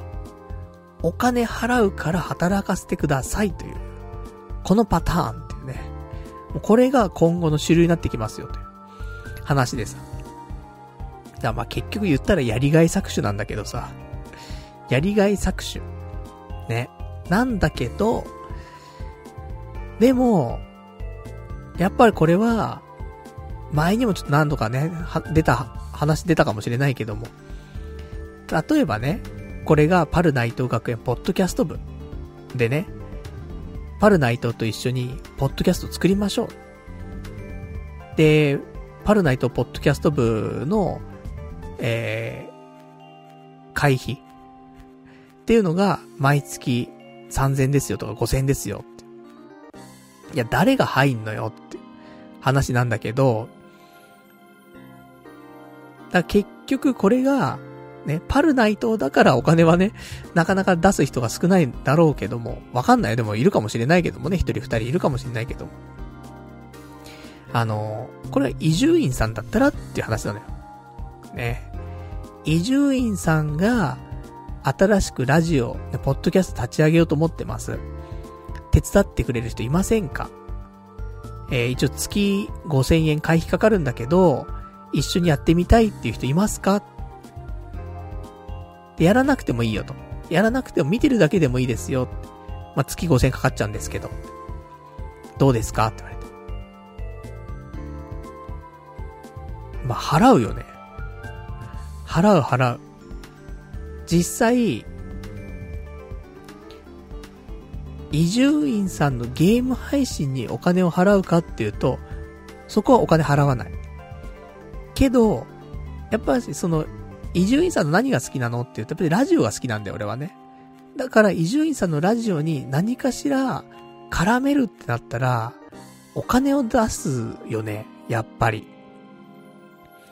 で、制作過程とか、どういう風にアイデア出してんだろうとか、そういうのだけでも、やっぱりためになるだろうし、ね、こうやって、あの、ラジオパーソナリティになりたいなとか思ってる人たちにとっても、プラスになると思うし、ただ単に、新しいラジオ伊集院さんが作るのってどうやって作ってんだろうとかさ、気になるし。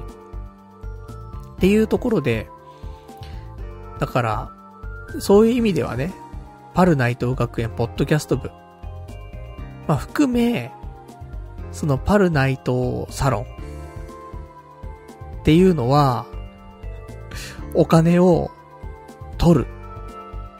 ものとして、ちょっと考えてもいいんじゃないかなっていうのを、まあ、この一文を読んで、またちょっと一回ね、ちょっとまた湧き上がってきたものありますけど。ただ、このミノワさんに関しては、5940円で1300人いるんだよね。でも、俺は、あのー、1300人は100%集められないと思ってる。これはなんかいろんなことを言うじゃない？俺も。その、ラジオパーソナリティとか地上波で一回喋ってみたいとかさ。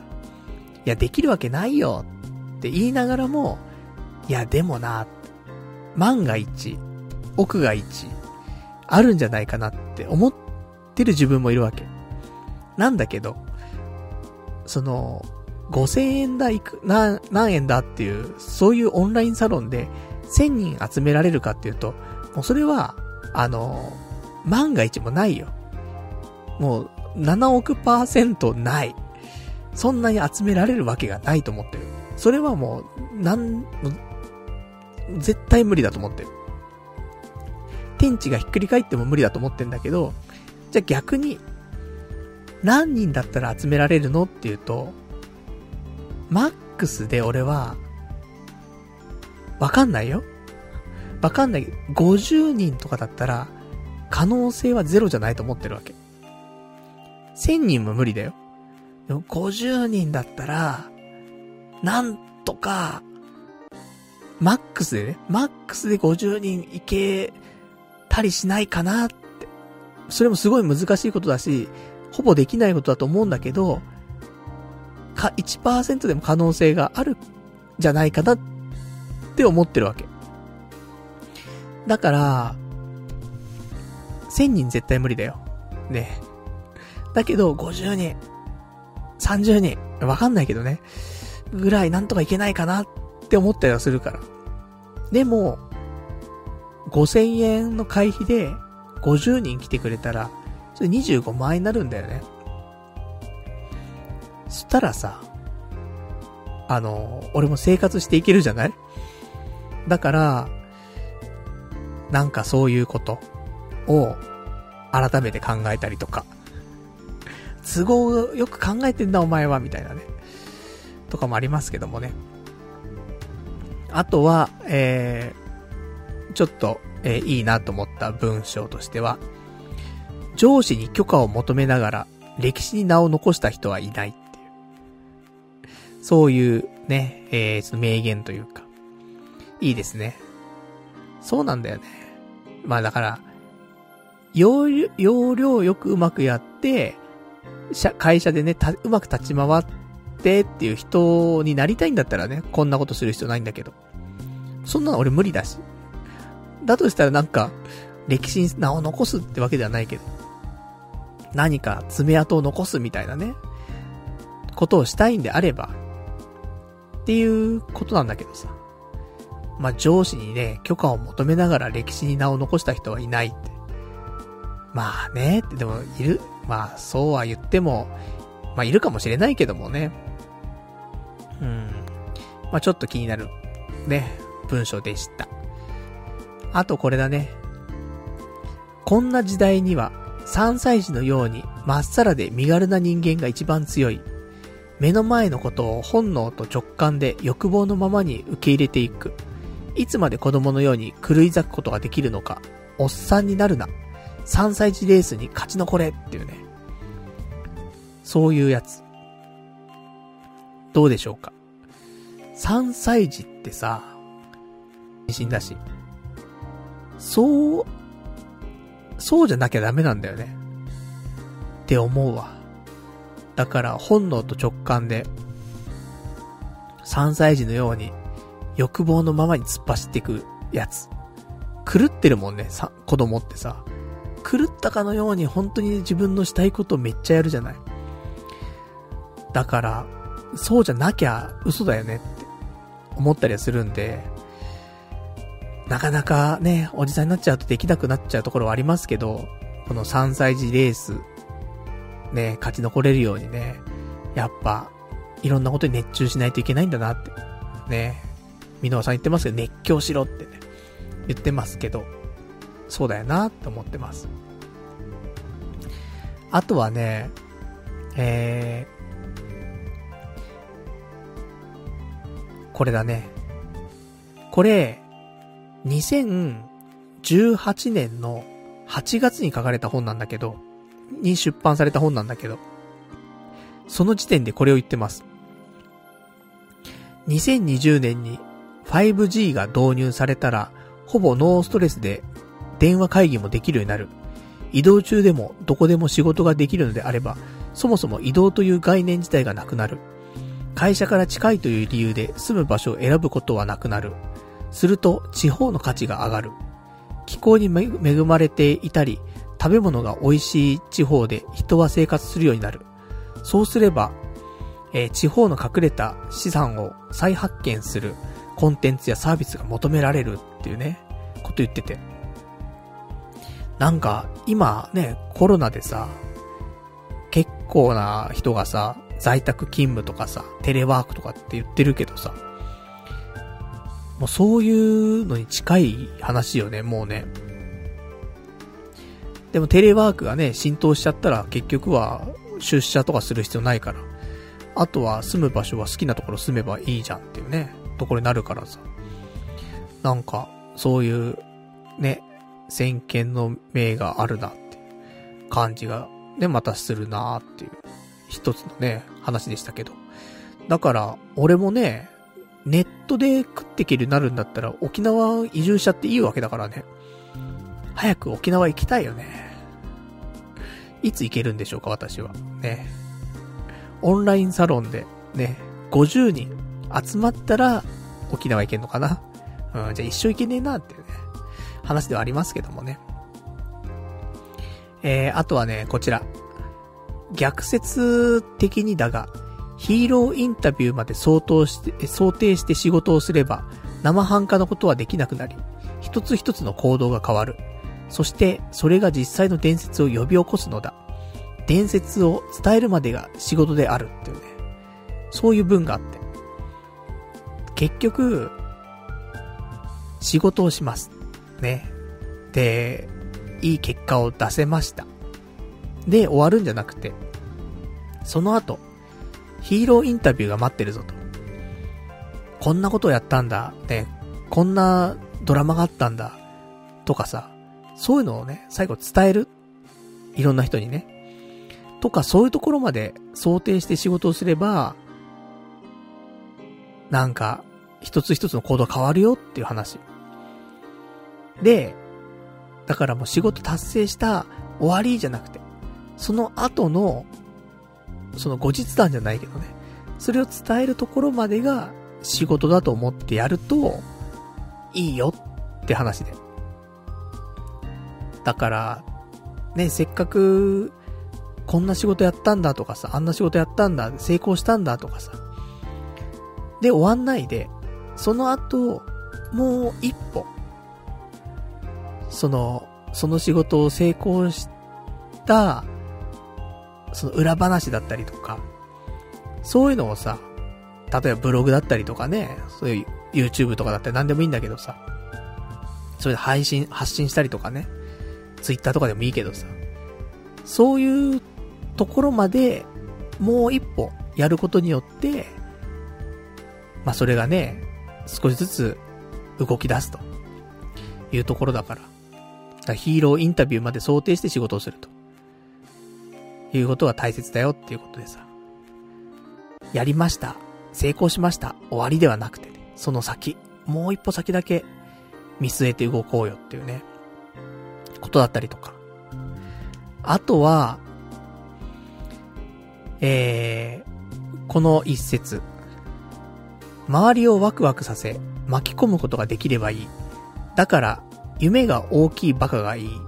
しかし、まだ何者でもない人間が、大風呂敷を広げたところで誰も畳に来てはくれない。この人のプロジェクトに参加してみたい。この風呂敷を畳む、畳む一人として祭りに参加してみたい。そう思わせる力がなければ誰も、人は誰もつついてきてはくれない。だから、誰だって最初は自ら風呂敷を広げて、自ら畳むのだってね。そう書いてあって。なるほどと思ってさ。じゃあ、パルナイト学園ポッドキャスト部で考えるとね、いや、パルさんと一緒に、あの、ポッドキャストちょっと作ってみたいですとか、パルさんがどういう風にポッドキャスト作ってんのかとか見てみたいですとか、いう人が、いればいいんだけど、いない可能性の方が高いじゃない？わからんけどね、結局ね。風呂敷を、風呂敷を広げてみないとわからんのだけども。有料会員にしてさ、どんだけね、来てくれるかわかんないけども。だから、最初は、その、パルナイト学園ポッドキャスト部の方でね、えー、第1弾としては、その、ポッドキャストのね、えー、なんだっけ。ジャンルも忘れちゃいましたけど、その、食べ物のね、コンテンツのところで1位を取ると。そういうちょっと風呂敷を広げ。で、最初にチェーン店とかのね、あの、チェーン店あるあるみたいな、そんなバラエティ番組をやろうかなと思ってるわけ。だからこれを、もうまず一人で、やってく。それで、いや、参加したいなっていう人出てくる。まで頑張る。で、ちゃんと、そのポッドキャストが世に出て、で、ちゃんと1位とか取れるんだったら、やっぱ、ねお、この人、なんだかんだ、ただ長くやっていただけじゃないんだなと、ね、ちゃんと1位通るノウハウもあったんだな、みたいな。じゃあ第2弾は参加してみたいとかってなるわけじゃない。結局ね、俺、童貞ネットしかやってないから。だからね、やっぱもう一個、普通の、普通の感じって言ったらあれだけどもさ、表舞台に出るタイプのさ、ものでね、1位とか全然取ってるわけじゃないから。だからここはちょっと、しっかりとやって、食べ物ジャンルで1位取って、で、ね、ポッドキャストの食べ物ジャンルで1位取ってるポッドキャストに、関わ、関わって、なんかそこでね、アートワーク作ってますとか、ちょっと、サウンドプロデュースしてますとか、構成作家やってますとかって、言えればさ、それ、自分の得にもなるじゃない。だから、5000円払ってでもさ、入ってね、手伝うことができればさ、自分にとってもプラスだし、ねえ、このやってますよとか、言えるからさ。だそういう風にならないといけないから、まずは、自らが、そのラジオを成功させる。なんとしてでも。それで、ね、あのー、みんな、来てもらって、ね、その、俺が広げた大風呂敷を畳にね、来てくれるように頑張るしかないんだなっていうところを思ったので、なので、オンラインサロンだ、なり、その、YouTube のメンバーシップなり、有料は有料でやりつつ、で、その中で、ポッドキャスト部はやるんだけど、最初多分誰も集まらないと思うので、なので、あの、そこでね、俺は必死になって、その、ポッドキャスト部の、えー、コンテンツを、なんとか1位にすると。そこをね、ちょっと成功ね、ね、1位取ることできたよって。で、裏話とかも言ったりとかして。で、それで、で、一緒に俺とやりたい人もしいたら、ちょっとお金かかるけども、ね、あの有料でね、えー、オンラインサロンやってるから、来てくれたら、そこでね、えー、一緒にやれますよ。いう感じにするのがいいんじゃないかななんて思って。ミノワさんに影響されてるのかな？パルダイト。大丈夫かな？ねとかとか。あとは、まあ、全部ね、俺が今やろうとしてることに置き換えて、それで言葉をね、その、吸収してるからさ。俺の場合はこうだけどね。みんなの場合はまた違うね、あの、感じになると思うんだけどさ。えー、あとはね、えー、オンラインサロンは何か具体的な物質を買う場所ではない。僕の言っていることややっていることを共感できるという人が、人たちが集まるという空間を提供しているだけだ。だから旗から見ると宗教のように見えるだろう。しかし、これからは、あらゆるビジネスが思想を売るようになる。ことなんで、だから、オンラインサロン、何かその、バックがないといけないとか、そういうんじゃないんだよね、と思って。共感できる人たちが集まる空間を提供しているだけだから。それにお金を払ってもらうんだよね。なので、だからまあ一番いいのはそのポッドキャスト、やっぱり作りたいとかっていう人たちが、で、集まってもらえるとね、いいんじゃないかなと思ってて。間違ってない、間違ってないんじゃないかな、つってね。箕輪さんはそう、そう言ってるし、みたいな。ね、だから、パル内藤教、ね、宗教を作るような感じだよね。でやっていかないといけないなって。あと、ニュースピックスブックスも、ミノワ編集室も、情報や物質を売ってるわけではない。思想を売ってるのだ。そこに共感する人たちが集まってコミュニティ化している。周りから見れば、信者のように見えるかもしれないが、それは間違っていない。ね、同じようなこと言ってますね。あとは、えー、実現したい世界や価値観を表明し体現する。多くの批判と世間からの返り血を浴びながら、それでも共感してくれる、くれる人を集め、巻き込んでいく。そんな競争力を持った人がこれからの時代を作っていくのだと思っている。で競争ならないとね。内、内東京、ね、パル内東京を作んないといけないね。頑張ってね、競争になれるようにね、やっていかないといけないわけですけどもね、競争なれないな競争っていうにはね、頼りなさすぎるからな。もうちょっと、ね、競争になれるようにね、えー、頑張りたいと思いますけどもね。あとは、昨日までできなかったことをやる。その実践を繰り返した先にプロフェッショナルがあるのだ。まあ耳が痛いですね。昨日できなかったことをやる。いや、昨日までできなかったことをやる。その実践を繰り返した先にプロフェッショナルがあるのだ。うん。まあ、そうだよな。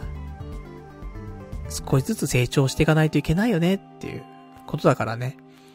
常に進化していかないといけないんだよね。なかなかできんよね。うん。耳が痛いけどもね、やっぱ、そうだよなっていう思いはあります。あとは、時間があればというものではない。制約がイノベーションを生む。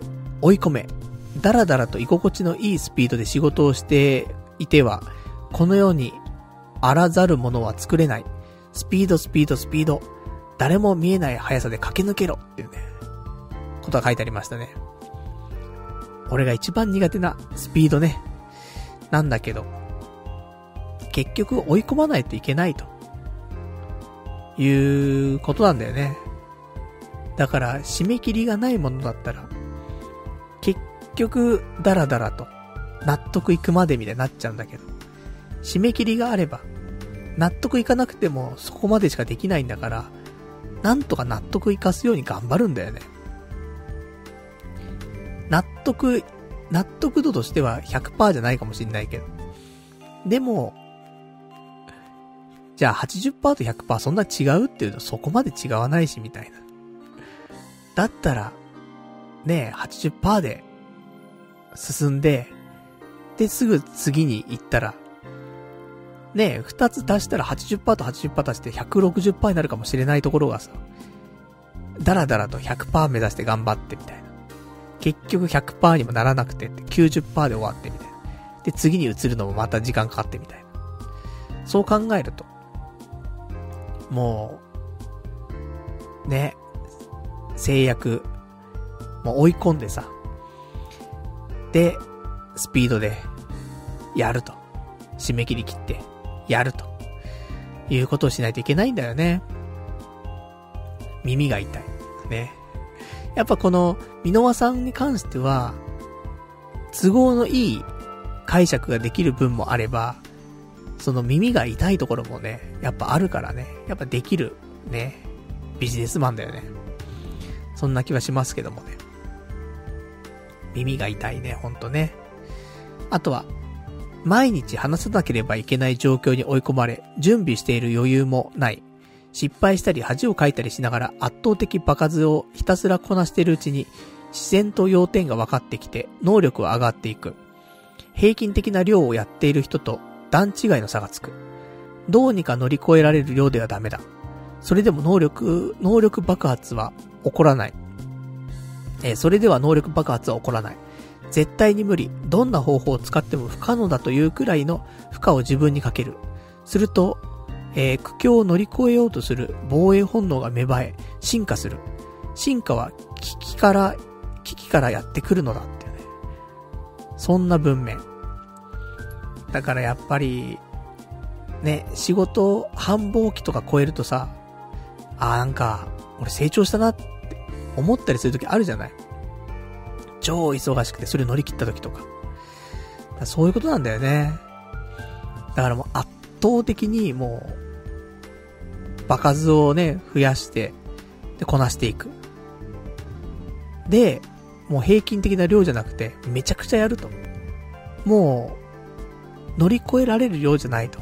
これは乗り越えられないよって。その量はもう無理だよ。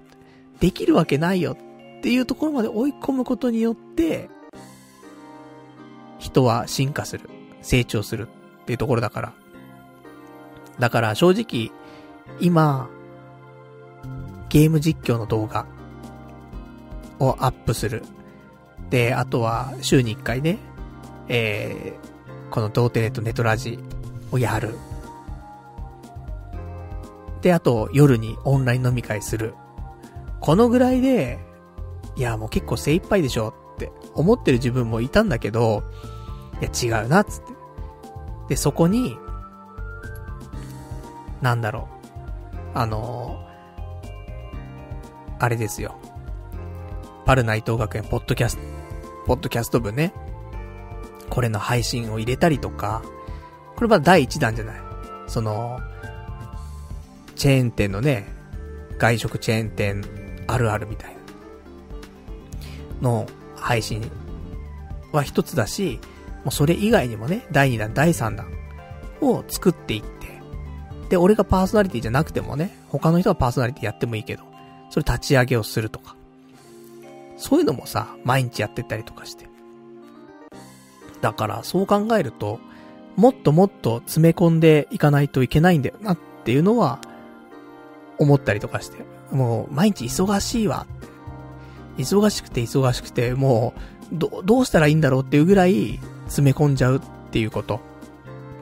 だから、そうすると仕事できなくなっちゃうかもしんないけど、普通のね、なんか、ウーバーとか、ね、倉庫の仕事とか、そういうのをね、やろうと思ったらできなくなっちゃうかもしんないけど、でも、そのぐらい、ね、プラスでウーバーとかできんよっていうぐらいまで追い込まないと、ダメなんだろうなってちょっと思ったりとかして。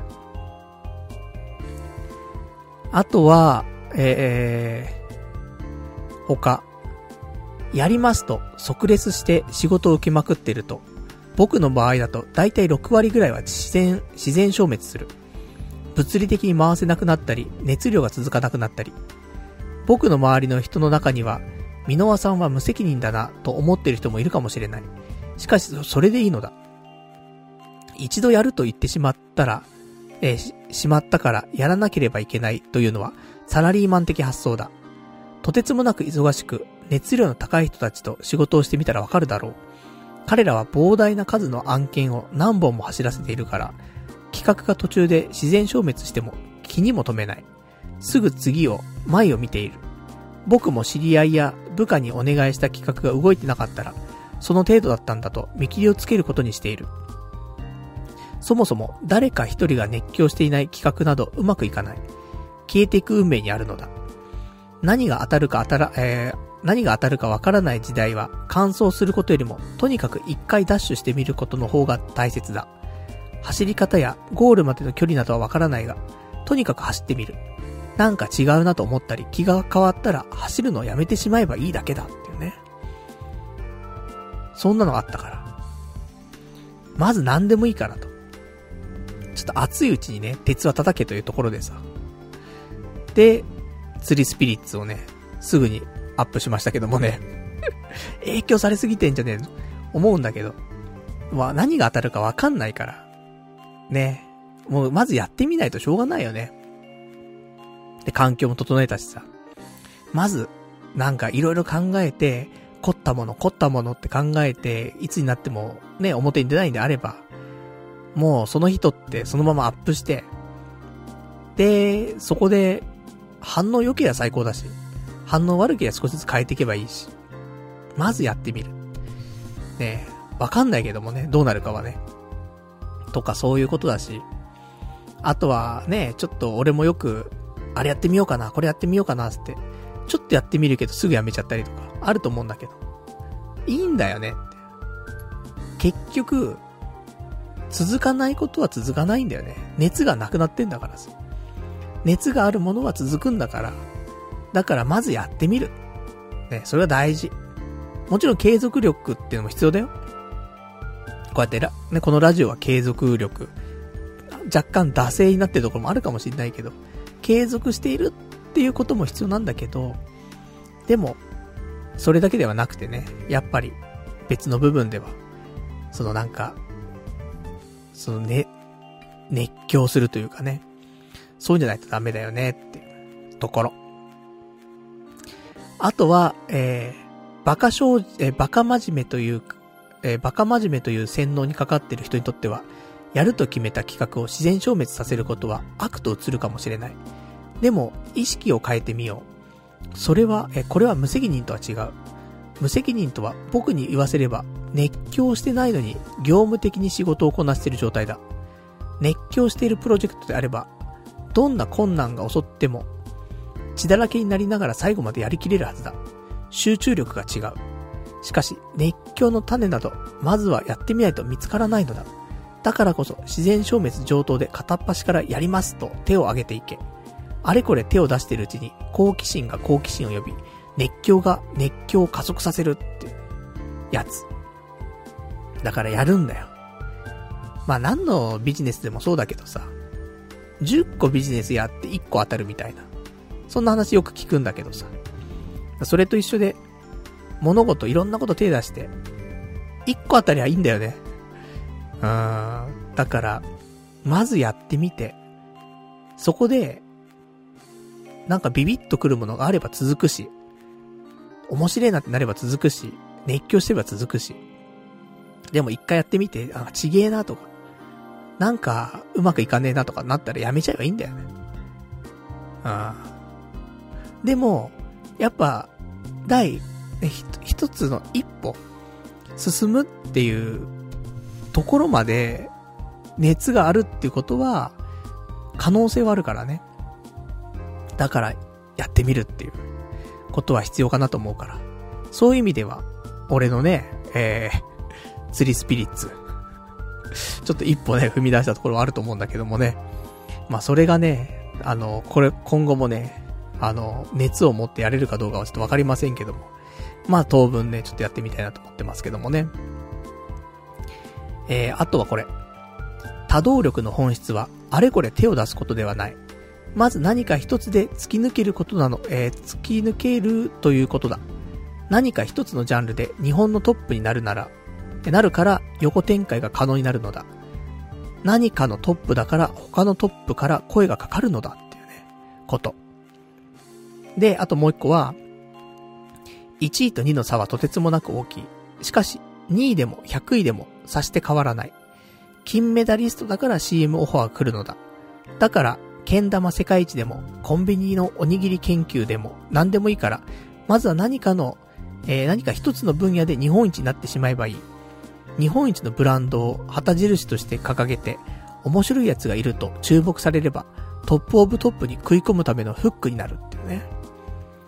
だから、パルナイト学園ポッドキャスト部。ね、ここで企画した第一弾のポッドキャスト。食べ物ジャンルで1位取るよ。食べ物ジャンルで1位取るっつって1位取るんだよ。だ、そのぐらい、やっぱりね、それしないと、そうすると、ポッドキャストあのジャンルで1位の、あの人、なるわけでしょ。だからこそ、周りのトップの人からも、俺、パルナイトじゃん、つって。なるし、風呂敷広げてもみんな畳に来てくれるし。とか。だから、何はともあれ、そのね、トップ狙える可能性があるのが、あるんだったら、そこをもう絶対取りに行かなきゃダメなんだよね。ポッドキャストでね。っていうのは思ってます。で、えー、あとはね、気になる言葉。えー、なぜなら、努力は夢中に勝てないから。僕が編集した己を奮い立たせる言葉に出てくる僕の好きな言葉だ。えー、当然仕事をしていれば苦しいこともあるし、朝は絶望的な気持ちにもなる。しかし、どれほど努力しても夢中な人には勝てない。義務感で仕事をやってる人を、やってる人間はよだれを流しながら寝ることも忘れて、えー、よだれをなよだれを流しながら寝ることも忘れて没入している人間には絶対に勝つことができない。だから僕は自分が夢中になれるかどうか、その心の動きを大切にする。努力は夢中に勝てない。っていう言葉。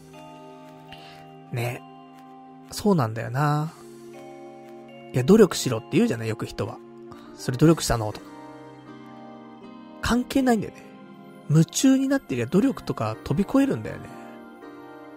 努力、だ、夢中だったら努力に感じないっていうか。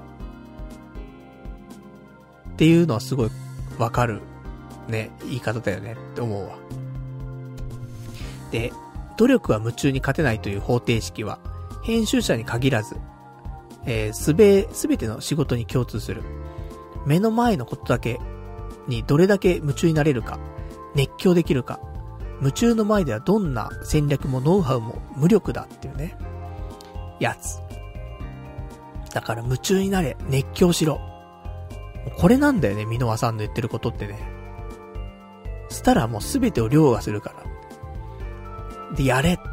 ね、もうひたすらやれって、夢中になってひたすらやれって。そんな話なんだよね。だから夢中になれること、ね、見つけたいよねって思うんだけど、なかなか見つからない。だからいろんなことに手出して、で、夢中になれることがあるかなって、見つけるしかないんだよね。っていうことをちょっと思うね。えー、ミノワ編集室ではメンバーは金を払いながら働いている。えー、従来の価値観を持った人からすると理解できないと思う。しかし、お金に興味がない若い世代にとっては、やりがいがある仕事はもはや労働ではなく遊びなのだってね。ちょっとさっきの話戻りましたね。あとは、人生とはそもそも自分が夢中になれるものを探す旅なのだから、人生をかけるほど夢中になれるものを見つけることは簡単ではない。大切なのは常識に縛られないこと。答えとして欲望と偏愛を解放しろ。ごちゃごちゃ言う前にとにかく動け。リスクと思っていることは全部仮想的なものだ。人生など長いドラマであり、ロールプレイングゲームに過ぎない。失敗もトラブルも全部話を面白くするためのイベントだ。今ほど挑戦する人が楽しい時代はない。死ぬこと以外かすり傷と叫びながらただ狂えってね。っていうことが書いてありました。だから夢中になることを探すのはほんと大変なんだよね。簡単ではないと。だからこそ、もう、いろいろ考えてるのももちろんね、必要かもしれないけど、まあ、それだけじゃなくてね、もうそれ飛び越えて動けと。で、動いたら何か見えることもあるかもしれないよねって。失敗してもいいよと。ね。失敗したら失敗したで、それはまた美味しいじゃんと。ね。そういう、成功するまでのイベントだからさ。だから、ね、どんどんどんどん挑戦する。そういうの大事だよねっていうことを書いてありますね。あとは、書いてあることとして、飲み会で正気な人はいつも損をする。後片付けをしたり、会計をしたり、人を送ったり。この際、楽しく酔って、騒ぎまくろう、歌いまくろう、踊りまくろう。そして翌日、しれっと反省して、ケロッとして、また同じことを繰り返せばいいのだ。この世は酔いが覚めた人間、まともになった人間から脱落していく愉快な、愉快なレースだ。世界に対してできることを考えながら自分らしく狂え、ありのままで楽しみながら自分にしか生み出せない何かを作れ。リスクなんて何一つない。失敗こそ最高のブランドだ。バカになって飛べ。傷ついてもそれをネタにして笑いながら、またそこに、そこから走り始めようっていうね。もう狂えってことしか言ってないんだよね。箕輪さん。もう熱狂しろ、狂え。ね。バカになれ、飛べっつって。そんなことしか言ってないんだけどさ。でも、そうなんだよなと思って。飲み会で、正気な人ほどね、いつも損してるよねって、後片付けして会計したり人を送ったりとか。でもその場をめっちゃ楽しんでる人、酔いまくって、楽しく騒いで歌って踊りまくって、ベロベロになってよくわかんなくなっちゃってるやつの方が楽しんでるもんね。で、それで別にいいんだもん。うん。本当になんかそういう、酔いが冷めた人間、まともになっちゃった人間から脱落していくレースなんだよ。言われるとそうだよなぁと思う。人に迷惑かけてんじゃないの？って言うかもしんないけど。まあ、人に迷惑かけてるかどうかもね、相手の受け取り方次第だし、世話好きな人もいるだろうし、で、熱狂してる人を見るのも好きな人もいるだろうし。だから、いいんじゃない？って思うけどね。その、本当に人をさ、なんか、怪我させちゃったりとか、そういうのダメだよ。だけど、そういうんじゃなければね、いいんじゃないかなと思いますけどね。まあ、とか言いながら、俺が一番ね、あのー、なんか酔いが冷めてしまった人間な気がするからね、これからちょっと、よ、酔っ払っていく、人生に酔っていく感じでね、やっていかないといけないなと思って。あとはラスト。この一節で終わりです。あなたがやりたくないことは、あなたがやりたくないことは、あなたがやめても実は誰も困らないことだ。明日から何事もなかったかのように世界は続いていく。しかし、あなたが心の底からやりたいと願うことは、あなたにしかできない素晴らしいことだ。明日から世界を変える可能性がある。リスクなんてない。すべての成功も失敗も人生を彩るイベントだ。未来は明るい。バカになって飛べ。っていう一節。まあそうなんだよね。あなたがやりたくないことはあなたがやめても実は誰も困らないことだ。だから、仕事。別に俺が今の仕事辞めたって、困りゃしないんだ誰も。また次の人雇えばいいんだから。結果ね。一時的には困るかもしれないよ。でも別に、1ヶ月困るぐらいでしょ。2ヶ月目から困んないし。で、もう関係なくね、世界続いていっちゃうよ。だけど、あなたが心の底からやりたいと願うことは、あなたにしかできない素晴らしいことだと。明日からの世界を変える可能性があると。ねえ、未来は明るいぞ、つって。飛べ狂えつって。いう話でさ。だから、ちょっといろいろとね、あのー、パルナイト学園ポッドキャスト部とかを含めてね、いろいろとやんなくちゃいけないななんてことは、なんか少し思いました。そんなわけで、えー、今日は、あの、箕輪康介さんの死ぬこと以外かすり傷というね、本、ちょっとご紹介させていただきましたけどもね。でも、よかったよ。よかったんだけど、やっぱり、嫌われる勇気とか、多動力とか、好きなことだけして生きていくとか。あの衝撃には勝てないね。うん。まあ、結局多動力も、箕輪さんが書いてんだけどさ、結局。ホリエモンにインタビューとかしたりとかして、でそれを箕輪さんが書いてるようなもんなんだけど。だけど、でもよかったね。あの、他の本読んでなかったら、この本で、ぶっ刺さってるかもしんないね。うん。でも、今回、今やろうかななんて思ってることとか、を、で、悩んでたところ、この本を読むことによって、少し考えがまとまったというか、やっぱりこの方向でもやっていくしかないのかなとか、ちょっと思ったりとかして。もし、ちょっとあの、人それぞれ感じ方は違うと思うんでね、あの、この、箕輪康介さんの、えー、死ぬこと以外、かすり傷。ね、えー、ちょっと読んでみてね、もし、まあ、感想が違ったりとかするとは思うんだけどもね。自分はこんな風に感じましたとか、ちょっとやる気が出ましたとか。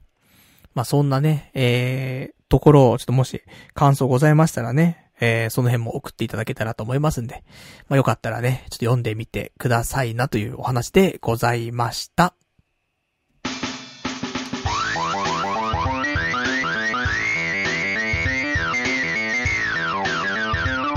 童貞ネットアットエドラジ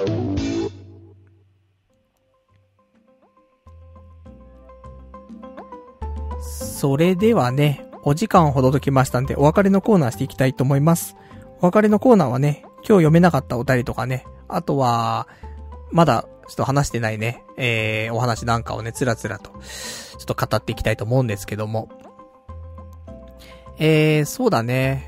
えー、今日話したかったことなんですが、今日話したかったことはね、えー、まあ、最近、その、ウーバーイーツとかさ、そういう外食を運んでくれる、宅配系、食事の宅配系サービス、ちょいちょい出てると思うんだけど、今週ね、1個使いまして。みんな知って、知ってるかな？えっとね、デリバリーテイクアウトアプリ、メニューってやつがあるんだけど、これがチラシが入っててさ、で、このメニューがさ、あのー、初回限定で、最大、最大1000円クーポン配布中ってことでさ、クーポンコード書いてあって。で、えー、まあ、これ使うとね、まあ、1000円引きなるよってことなんだけど、このメニューっていうところがさ、結構いろんな人気店とかを掲載してて、例えば、ミート矢沢とか。まあ、ミート矢沢がどんだけの知名度なのかちょっとわかんないけど。ねえ、あの、まあ、都内だと有名なんじゃないかなと思うんだよね。ステーキ、ハンバーグのミート矢沢。とか、あと、ゴーゴーカレーとか。とかね。あと、スパゲッティのパンチョとか。なんか色々と掲載してますよっていう。他にもあれかな？なんか他にあるかな？そんな、食いしん坊ステーキ。とか。そんなんでもねえな。そこまで、あと、俺のハンバーグとかね。まあなんか色々あるわけなんですよ。で、ちょっと使ってみようかなと思って。で、えー、今回、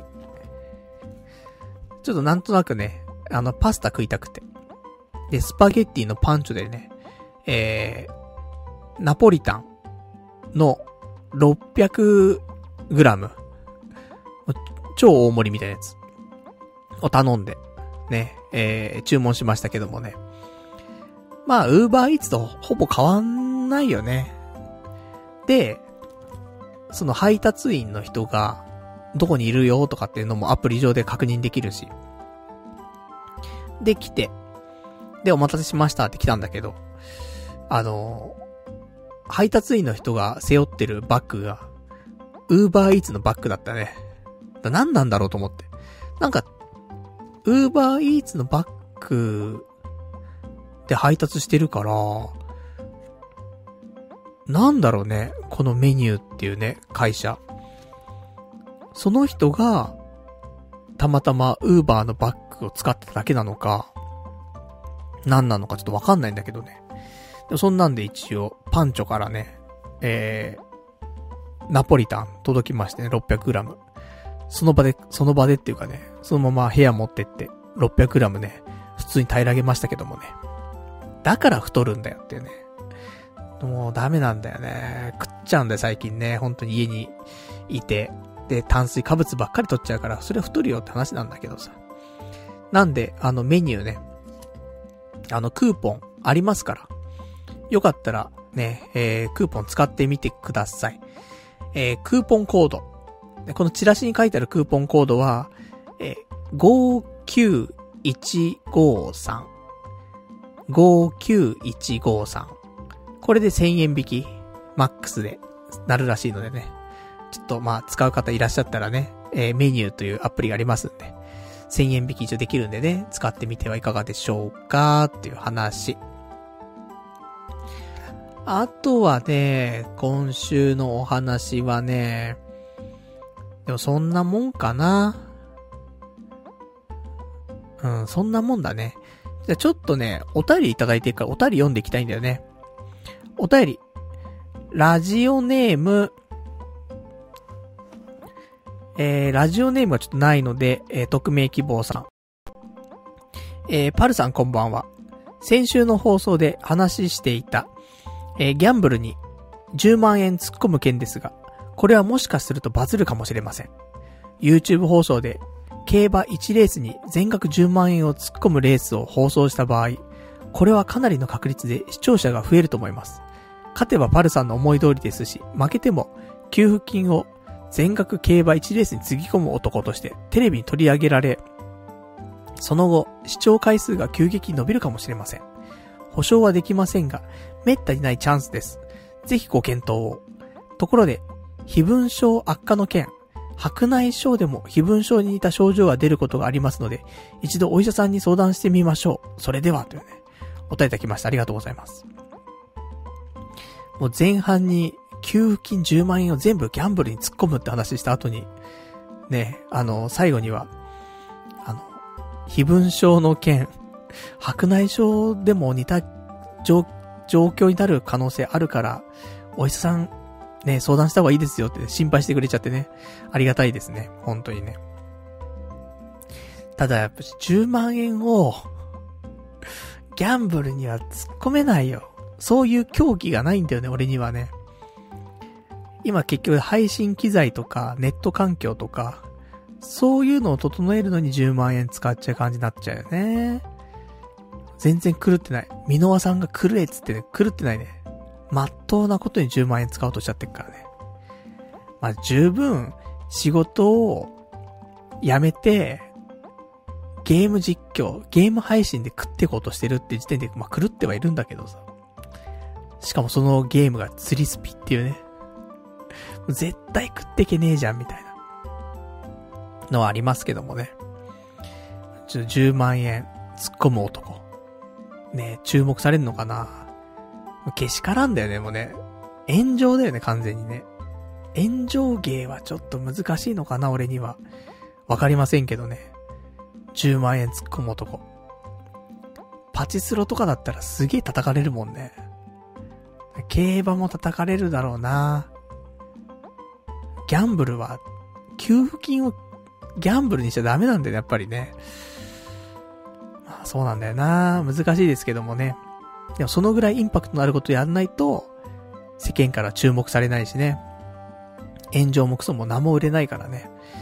まあちょっと考えないといけないかもしれませんね。10万円。まあ給付金の10万円じゃなくてもね、なんか、でも10万円は無理だわ、やっぱ。今、仕事を辞めるってところで、10万円は、ちょっと大金だな。できんな。難しい。そこまで狂えない自分が恥ずかしいですな。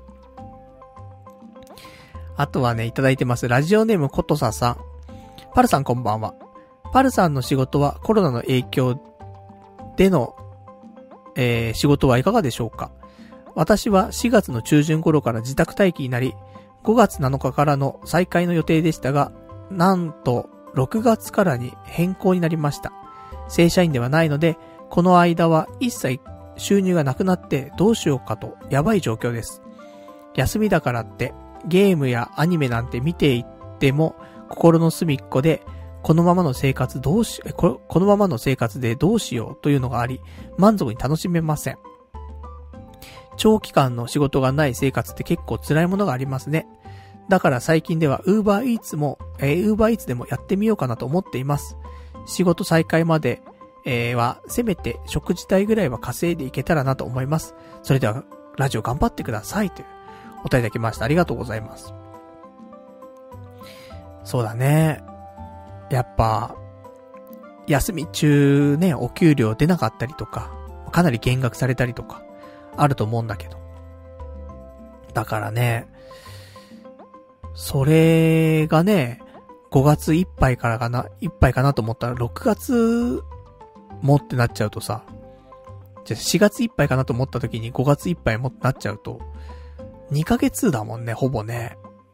そこで、お給料出なくなっちゃったらさ、月ね、15万で生活するってなってもよ、その、最低の、最低の、なんていうの、一人暮らしで使うお金ってさ、節約してもやっぱり15万ぐらいかかっちゃうじゃない？だからさ、2ヶ月で30万ぐらいさ、飛んじゃうじゃない？貯金とかが。それはちょっと辛いからね。半分でもね、稼がないとやっぱり、ちょっと怖いものがあるからね。ウーバーイーツ。いいと思いますよ。いつでもやめられるしね。あの、俺この間、あの、ツイッターの方で、えー、ウーバーイーツの、えー、なんか、紹介 URL みたいなの貼っときましたんで、ね、そこから登録してもらうと、ちょっと私の方にね、チャリンと、お金が入ってくるらしいのでね、ちょっと一回そこからね、登録してもらえると、あの、嬉しいですと。で、なんか、ウーバーイーツわからないことあったらさ、あの、教えますんで、こんな風にやったらいいよとか。俺もね、また再開ちょっとしようかなと思ってますから。情報交換とかもね、できればなと思っております。ね、やっぱ、いろいろと気にしながらね、生活してると、楽しめるものも楽しめなくなっちゃうからね。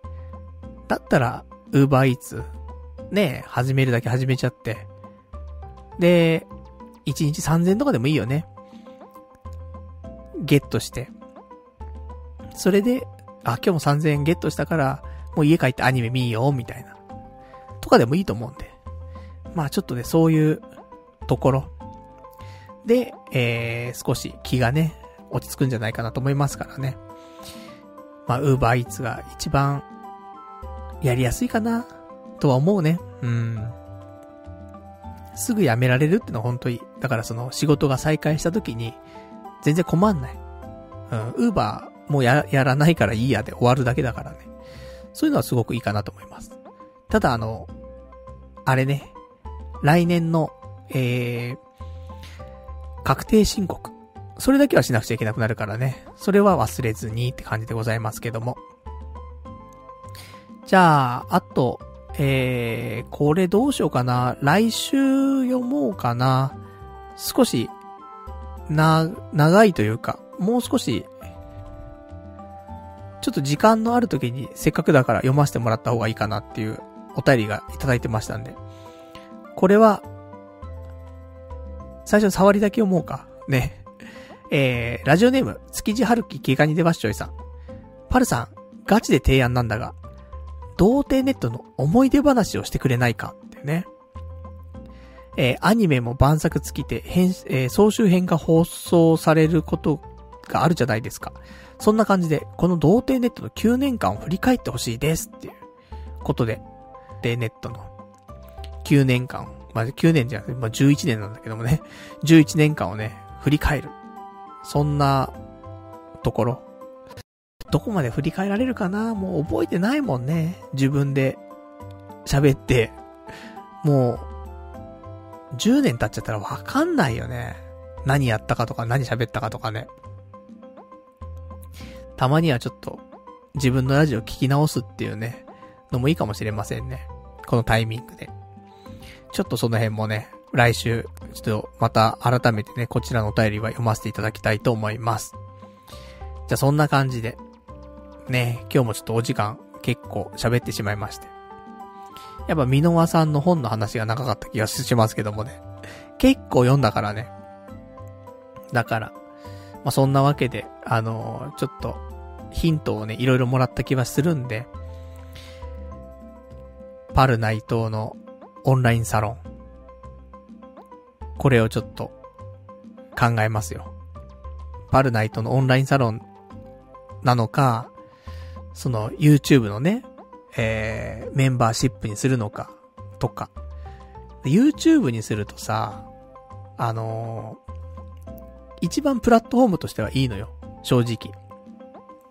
なんだけど、せっかく5000円払ってもらっても、4割ぐらい多分 YouTube に持ってかれんのよ。Google に。だからさ、ちょっとそこを一回考えて、で、だって5000円出してもらってんのに、俺の手元に入ってくるのがさ、3000円とかだったらさ、なんか払ってる方もさ、ちょっとあれってなるじゃない？3000円しか手元に行ってないんだ、つって。5000払ってんのにななるじゃん。だったら、やっぱ1割ぐらいしか引かれないところ。で、メンバーシップにして、で、なんかうまく、やれないかなって。今だとさ、その、映像でね、だ Zoom とかでもさ、いいわけじゃん。